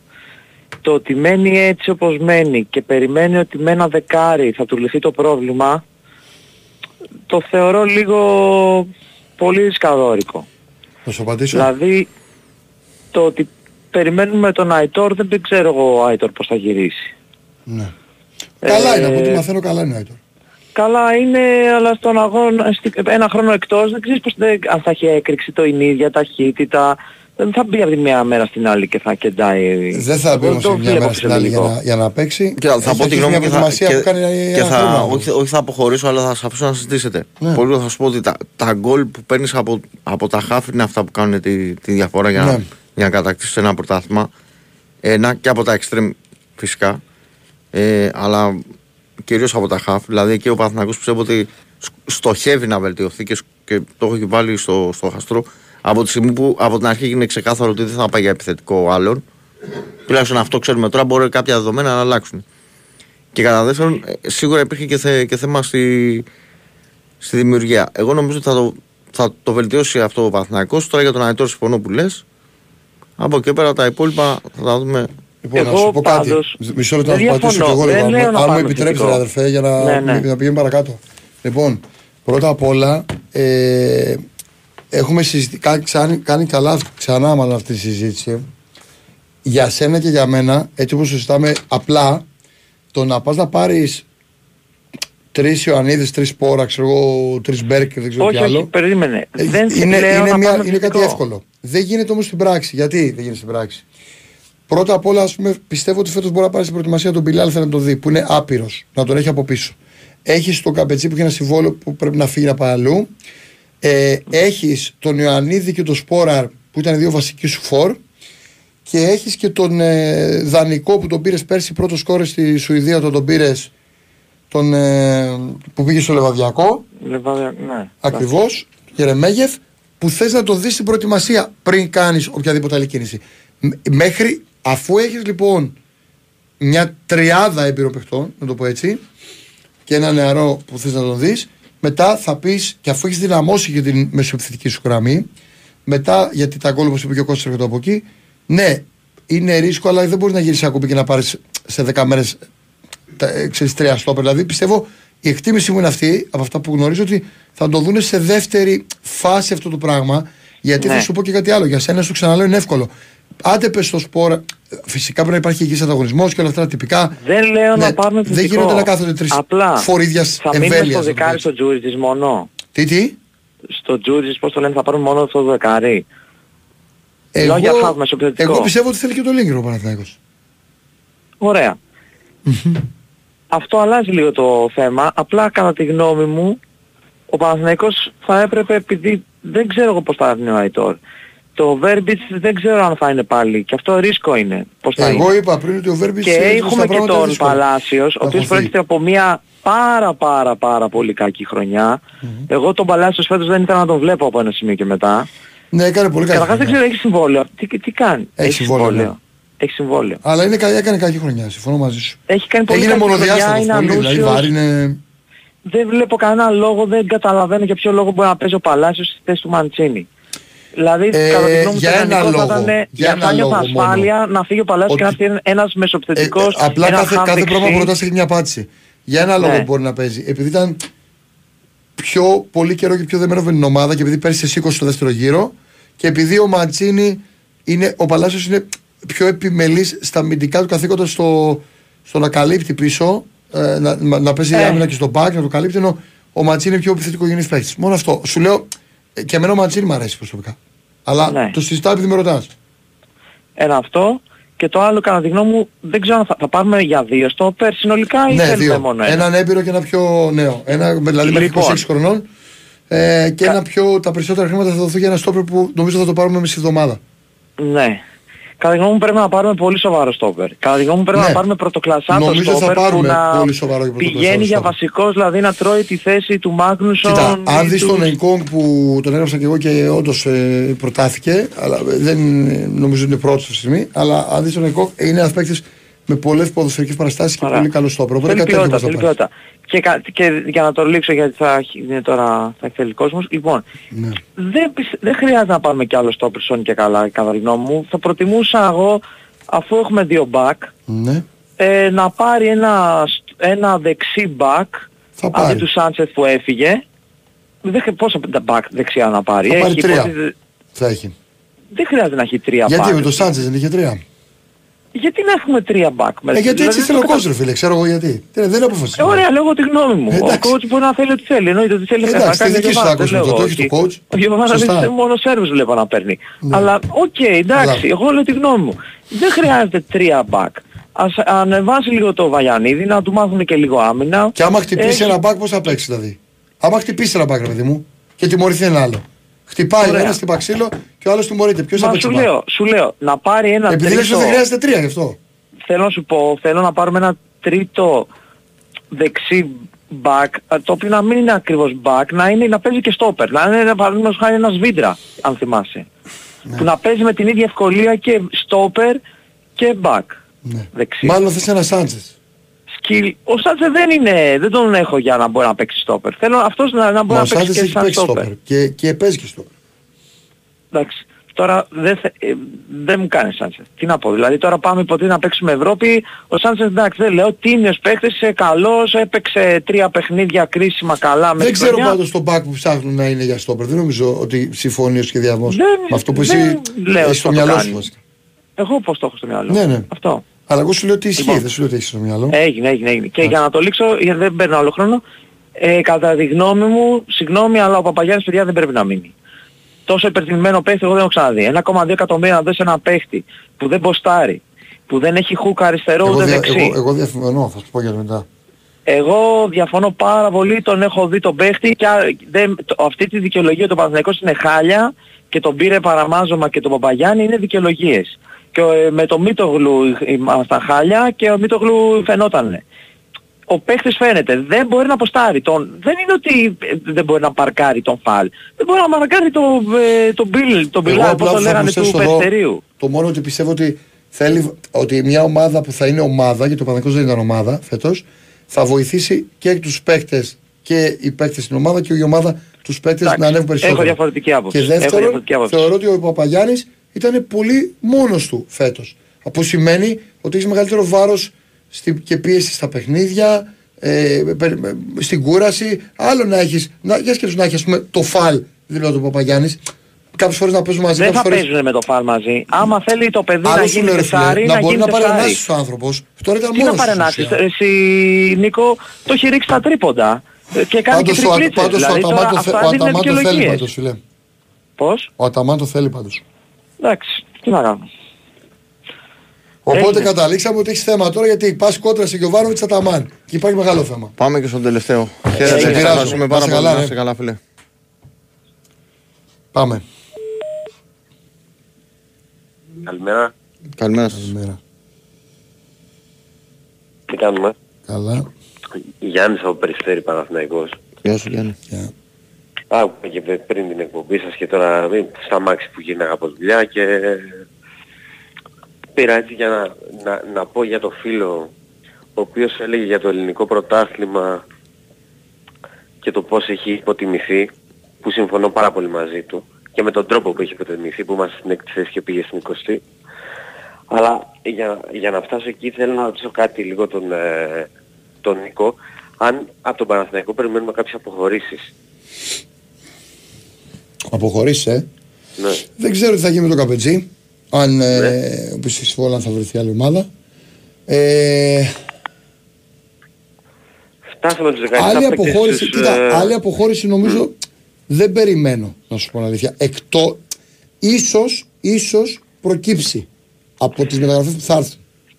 Κοίτα, ε, ε, προ, προηγουμένως ανέφερες ότι φτάσαμε τους 17 παίκτες ε, με ξένους, τους 17 ξένους. Έχουν φύγει μέχρι τώρα πολλοί από το Παναθηναϊκό. Δεν σου κάνω πλάκα. Έχουν φύγει πολλοί παίκτες. Το σκεφτόμουν, το συζήταγα μάλλον με ένα φίλο την ώρα που ερχόμουν. Έχουν φύγει αρκετοί παίκτες. Έτσι. Υπάρχουν Σάρλια. παίκτες που δεν θα δηλωθούν ε, στην Ευρώπη; Ναι, αυτό έχει να κάνει τώρα με το. Πρέπει να έχεις κάποιους Έλληνες. Νομίζω πέντε που είναι από τις ακαδημίες σου. Ε, νομίζω είναι τέσσερις από τις ακαδημίες και συν άλλους τέσσερις που να έχουν... ε, Ε, νομίζω είναι, ο- θα πρέπει να πάρει και από την ομάδα την Κάπα 19 ενδεχομένως. μ. Ναι, αλλά δεν βγαίνει. Και θα βγει μέσα στη Με- εβδομάδα με αυτό. 17 ξένους. Θα, διαμορφω, θα διαμορφωθεί μέσα στη εβδομάδα αυτό. Οκ. Αυτό, δηλαδή... Ο Βαγιανίδης υπάρχει- θα πληρεί αφού με τα προσόντα, κατάλαβες; Α, Μιας που κοιτάμε για στόπερ, υπάρχει ας πούμε κάποια περίπτωση για τον Βούρο; Όχι. να είναι στο ρόστερ του Όχι, είχε Παναθηναϊκού, προταθεί ο κάμια- Βούρος. Παλιά δεν είχε προχωρήσει, είχε γίνει. Ε, ήθελε δηλαδή ο μάνατζερ του είχε μια κίνηση, δεν έχει προχωρήσει κάτι. Δεν είχε προχωρήσει κάτι, δεν νομίζω ότι θα είναι ο Βούρος. Πιστεύω θα πάει σε ένα ξένο στόπερ με πολύ ποιοτικά χαρακτηριστικά και πολλές παραστάσεις. Καλύτερο Οκ. του Βούρου και πιστεύω θα Σίγουρα. πάρει και έναν Έλληνα και έναν Έλληνα λέω. Και έναν α, στόπερ ακόμα που θα είναι πολύ πιο νέος. Δηλαδή μέχρι 25-26 χρονών. Κάποια Αυτά ζητάει ο σιδερά, Παναθηναϊκός. σε Ρόντρι. Τι, τι; Κάποια ε, ευκαιρία στη Σιδερά ή σε Ρόμπι. Ο Σιδεράς, το οποίο θα το δούμε πάλι στην προετοιμασία πιθανόν, ειδικά τώρα στο ξεκίνημα το θεωρώ σίγουρο. Ε, δεν νομίζω, ρε φίλε, ότι θα την είχε πάρει την ευκαιρία του. Νομίζω με δύο προετοιμασίες που τον έχω δει. Δεν νομίζω ότι, ότι, ότι, ότι είναι για την πρώτη ομάδα, ότι θα, θα- μάλλον ότι θα ανέβει στην πρώτη ομάδα για, για να είναι στην τετράδα το στόπερ. Δεν πιστεύω αυτά που μαθαίνω και ακούω ότι θα συμβεί κάτι τέτοιο. Θα πάει για δύο, για δύο άλλα στόπερ ο Παναθηναϊκός. Ένα μισή εβδομάδα και άλλο ένα μετά τον Ιούλιο. Και από τη μέση και μπροστά, δηλαδή, κοίταξε, είναι Βέρμπιτ, Αϊτόρ, ε, Μπερνάρ, ε, Μαντίνο. Για το Βέρμπι το ξαναείπα, δεν ξέρω αν μ' άκουσες. Τι- Ότι, α, ότι αν τι- έρθει λέω και ο Λίγκ θα δυσκολέψει η, το, η είσοδος στην δεκάδα του Βέρμπιτ. Πάρα πολύ. Με τόσους αριστε, Είναι αριστερά Καμιά που έχει. δεκαριά παίκτες εκεί πέρα μέσα. Ε, βέβαια, γιατί σου είπα, παίζει ο Κλέι Χέσλερ, παίζει ο Αϊτόρ, Ναι, είναι και Clay παίζει, ο, παίζει ο Μπερνάρ, παίζει ο μ, Χώριο ότι μπορεί να φέρει τους δεξιού αριστερά. Ε, θα παίζει, παίζει ο. Ο Μαντσίνη. Ο, Μα, ο, Μα, ο, Μα, όχι ο Μαντσίνη, παίζει δεξιά άκρη. εντάξει. Παίζει, παίζει ο τέτοιος. Ο. Πες του μου, ρε, κόλλησα τώρα. Ο Τζούρι. Που είσαι τώρα ο Τζούρις. Ναι, και, και, μπο- και, και αν γίνει κάτι με τον Λίγκρ, παίζει και ο Λίγκρ εκεί. Μπορεί να παίξει. Ναι. Δηλαδή, γι' αυτό λέω ότι ο Βέρμπιτς ο περσινός θα, θα έχει θέμα και άμα γεμίσει η ομάδα. Οκ. Αλλά έχει και συμβόλαιο αυτή τη στιγμή, θα δούμε. Εντάξει, ε, ε, πάνω σε αυτό. Ο Βέρμπιτ, οκ. εγώ, ο Βέρμπιτς, φίλε, αν τον είχε δει, ο Βέρμπιτς που. Με το, ο καλός Βέρμπιτς, να σου το πω έτσι απλά, ε, είναι παιχτούρα. Αυτό που θα παίρνεις δεν μ' άρεσε καθόλου. Να Καλά, μην καμιά σίγουρα. σχέση. Δεν το Ήταν σκιά του συζητάμε. εαυτού του. Μμ. Δεν το συζητάμε. Και εγώ αν, αν είχα να διαλέξω να δώσω κάποιον ευκαιρία θα την έδωσα στο Βέρμπιτς και δεν θα την έδωσα στον Παλάσιο σε αυτή την ηλικία ας πούμε. Ε, Οκ, ε, αυτό. Αλλά πάνω σε αυτό και πάνω και στην κουβέντα που είπε αυτός ο φίλος ε, πριν υπάρχουν παίκτες στην Ελλάδα που εγώ πιστεύω, δηλαδή ο Βούρος θα- έχει παίξει Champions League. Θα μπορούσε να είναι τρίτος στόπερ στον ΠΑΟΚ. Θα μπορούσε να είναι πρώτος στόπερ στον Άρη. Θα μπορούσε να είναι στον Παναθηναϊκό. Θεωρώ ότι ο Σάλιακα θα μπορούσε να παίζει στον Ολυμπιακό. Ε, θεωρώ ότι υπάρχουν Έλληνες παίκτες, βγαίνουν, αλλά υπάρχει τέτοια πίεση και τέτοια τοξικότητα που οι ίδιοι αν έχουν μισή ευκαιρία να παίξουν στο εξωτερικό θα προτιμούσαν να πάνε εκεί. Νομίζω Ναι. ότι μ, α, αυτή είναι η άποψή μου πάνω σε αυτό το θέμα. Δηλαδή και εγώ θα προτιμούσα από το ο Παναθηναϊκός να πάρει άλλο ένα ξένο στα στόπερ, δεν μιλάμε για ποιοτικό παίχτη, μιλάμε για ένα παίχτη που θα συμπληρώσει τα στόπερ, να έπαιρνε ένα παιδί ο οποίος έχει κάνει μια καλή, ένα καλό πρωτάθλημα. Τέλος πάντων, μη σας κρατάω κι άλλο. Λοιπόν, εγώ την επόμενη εβδομάδα δεν θα είμαι. Να σας χαιρετήσω Να για λέμε λίγο το καιρό, θα τα βράδυ πούμε για όταν την γυρίσουμε από την επόμενη εβδομάδα. προετοιμασία.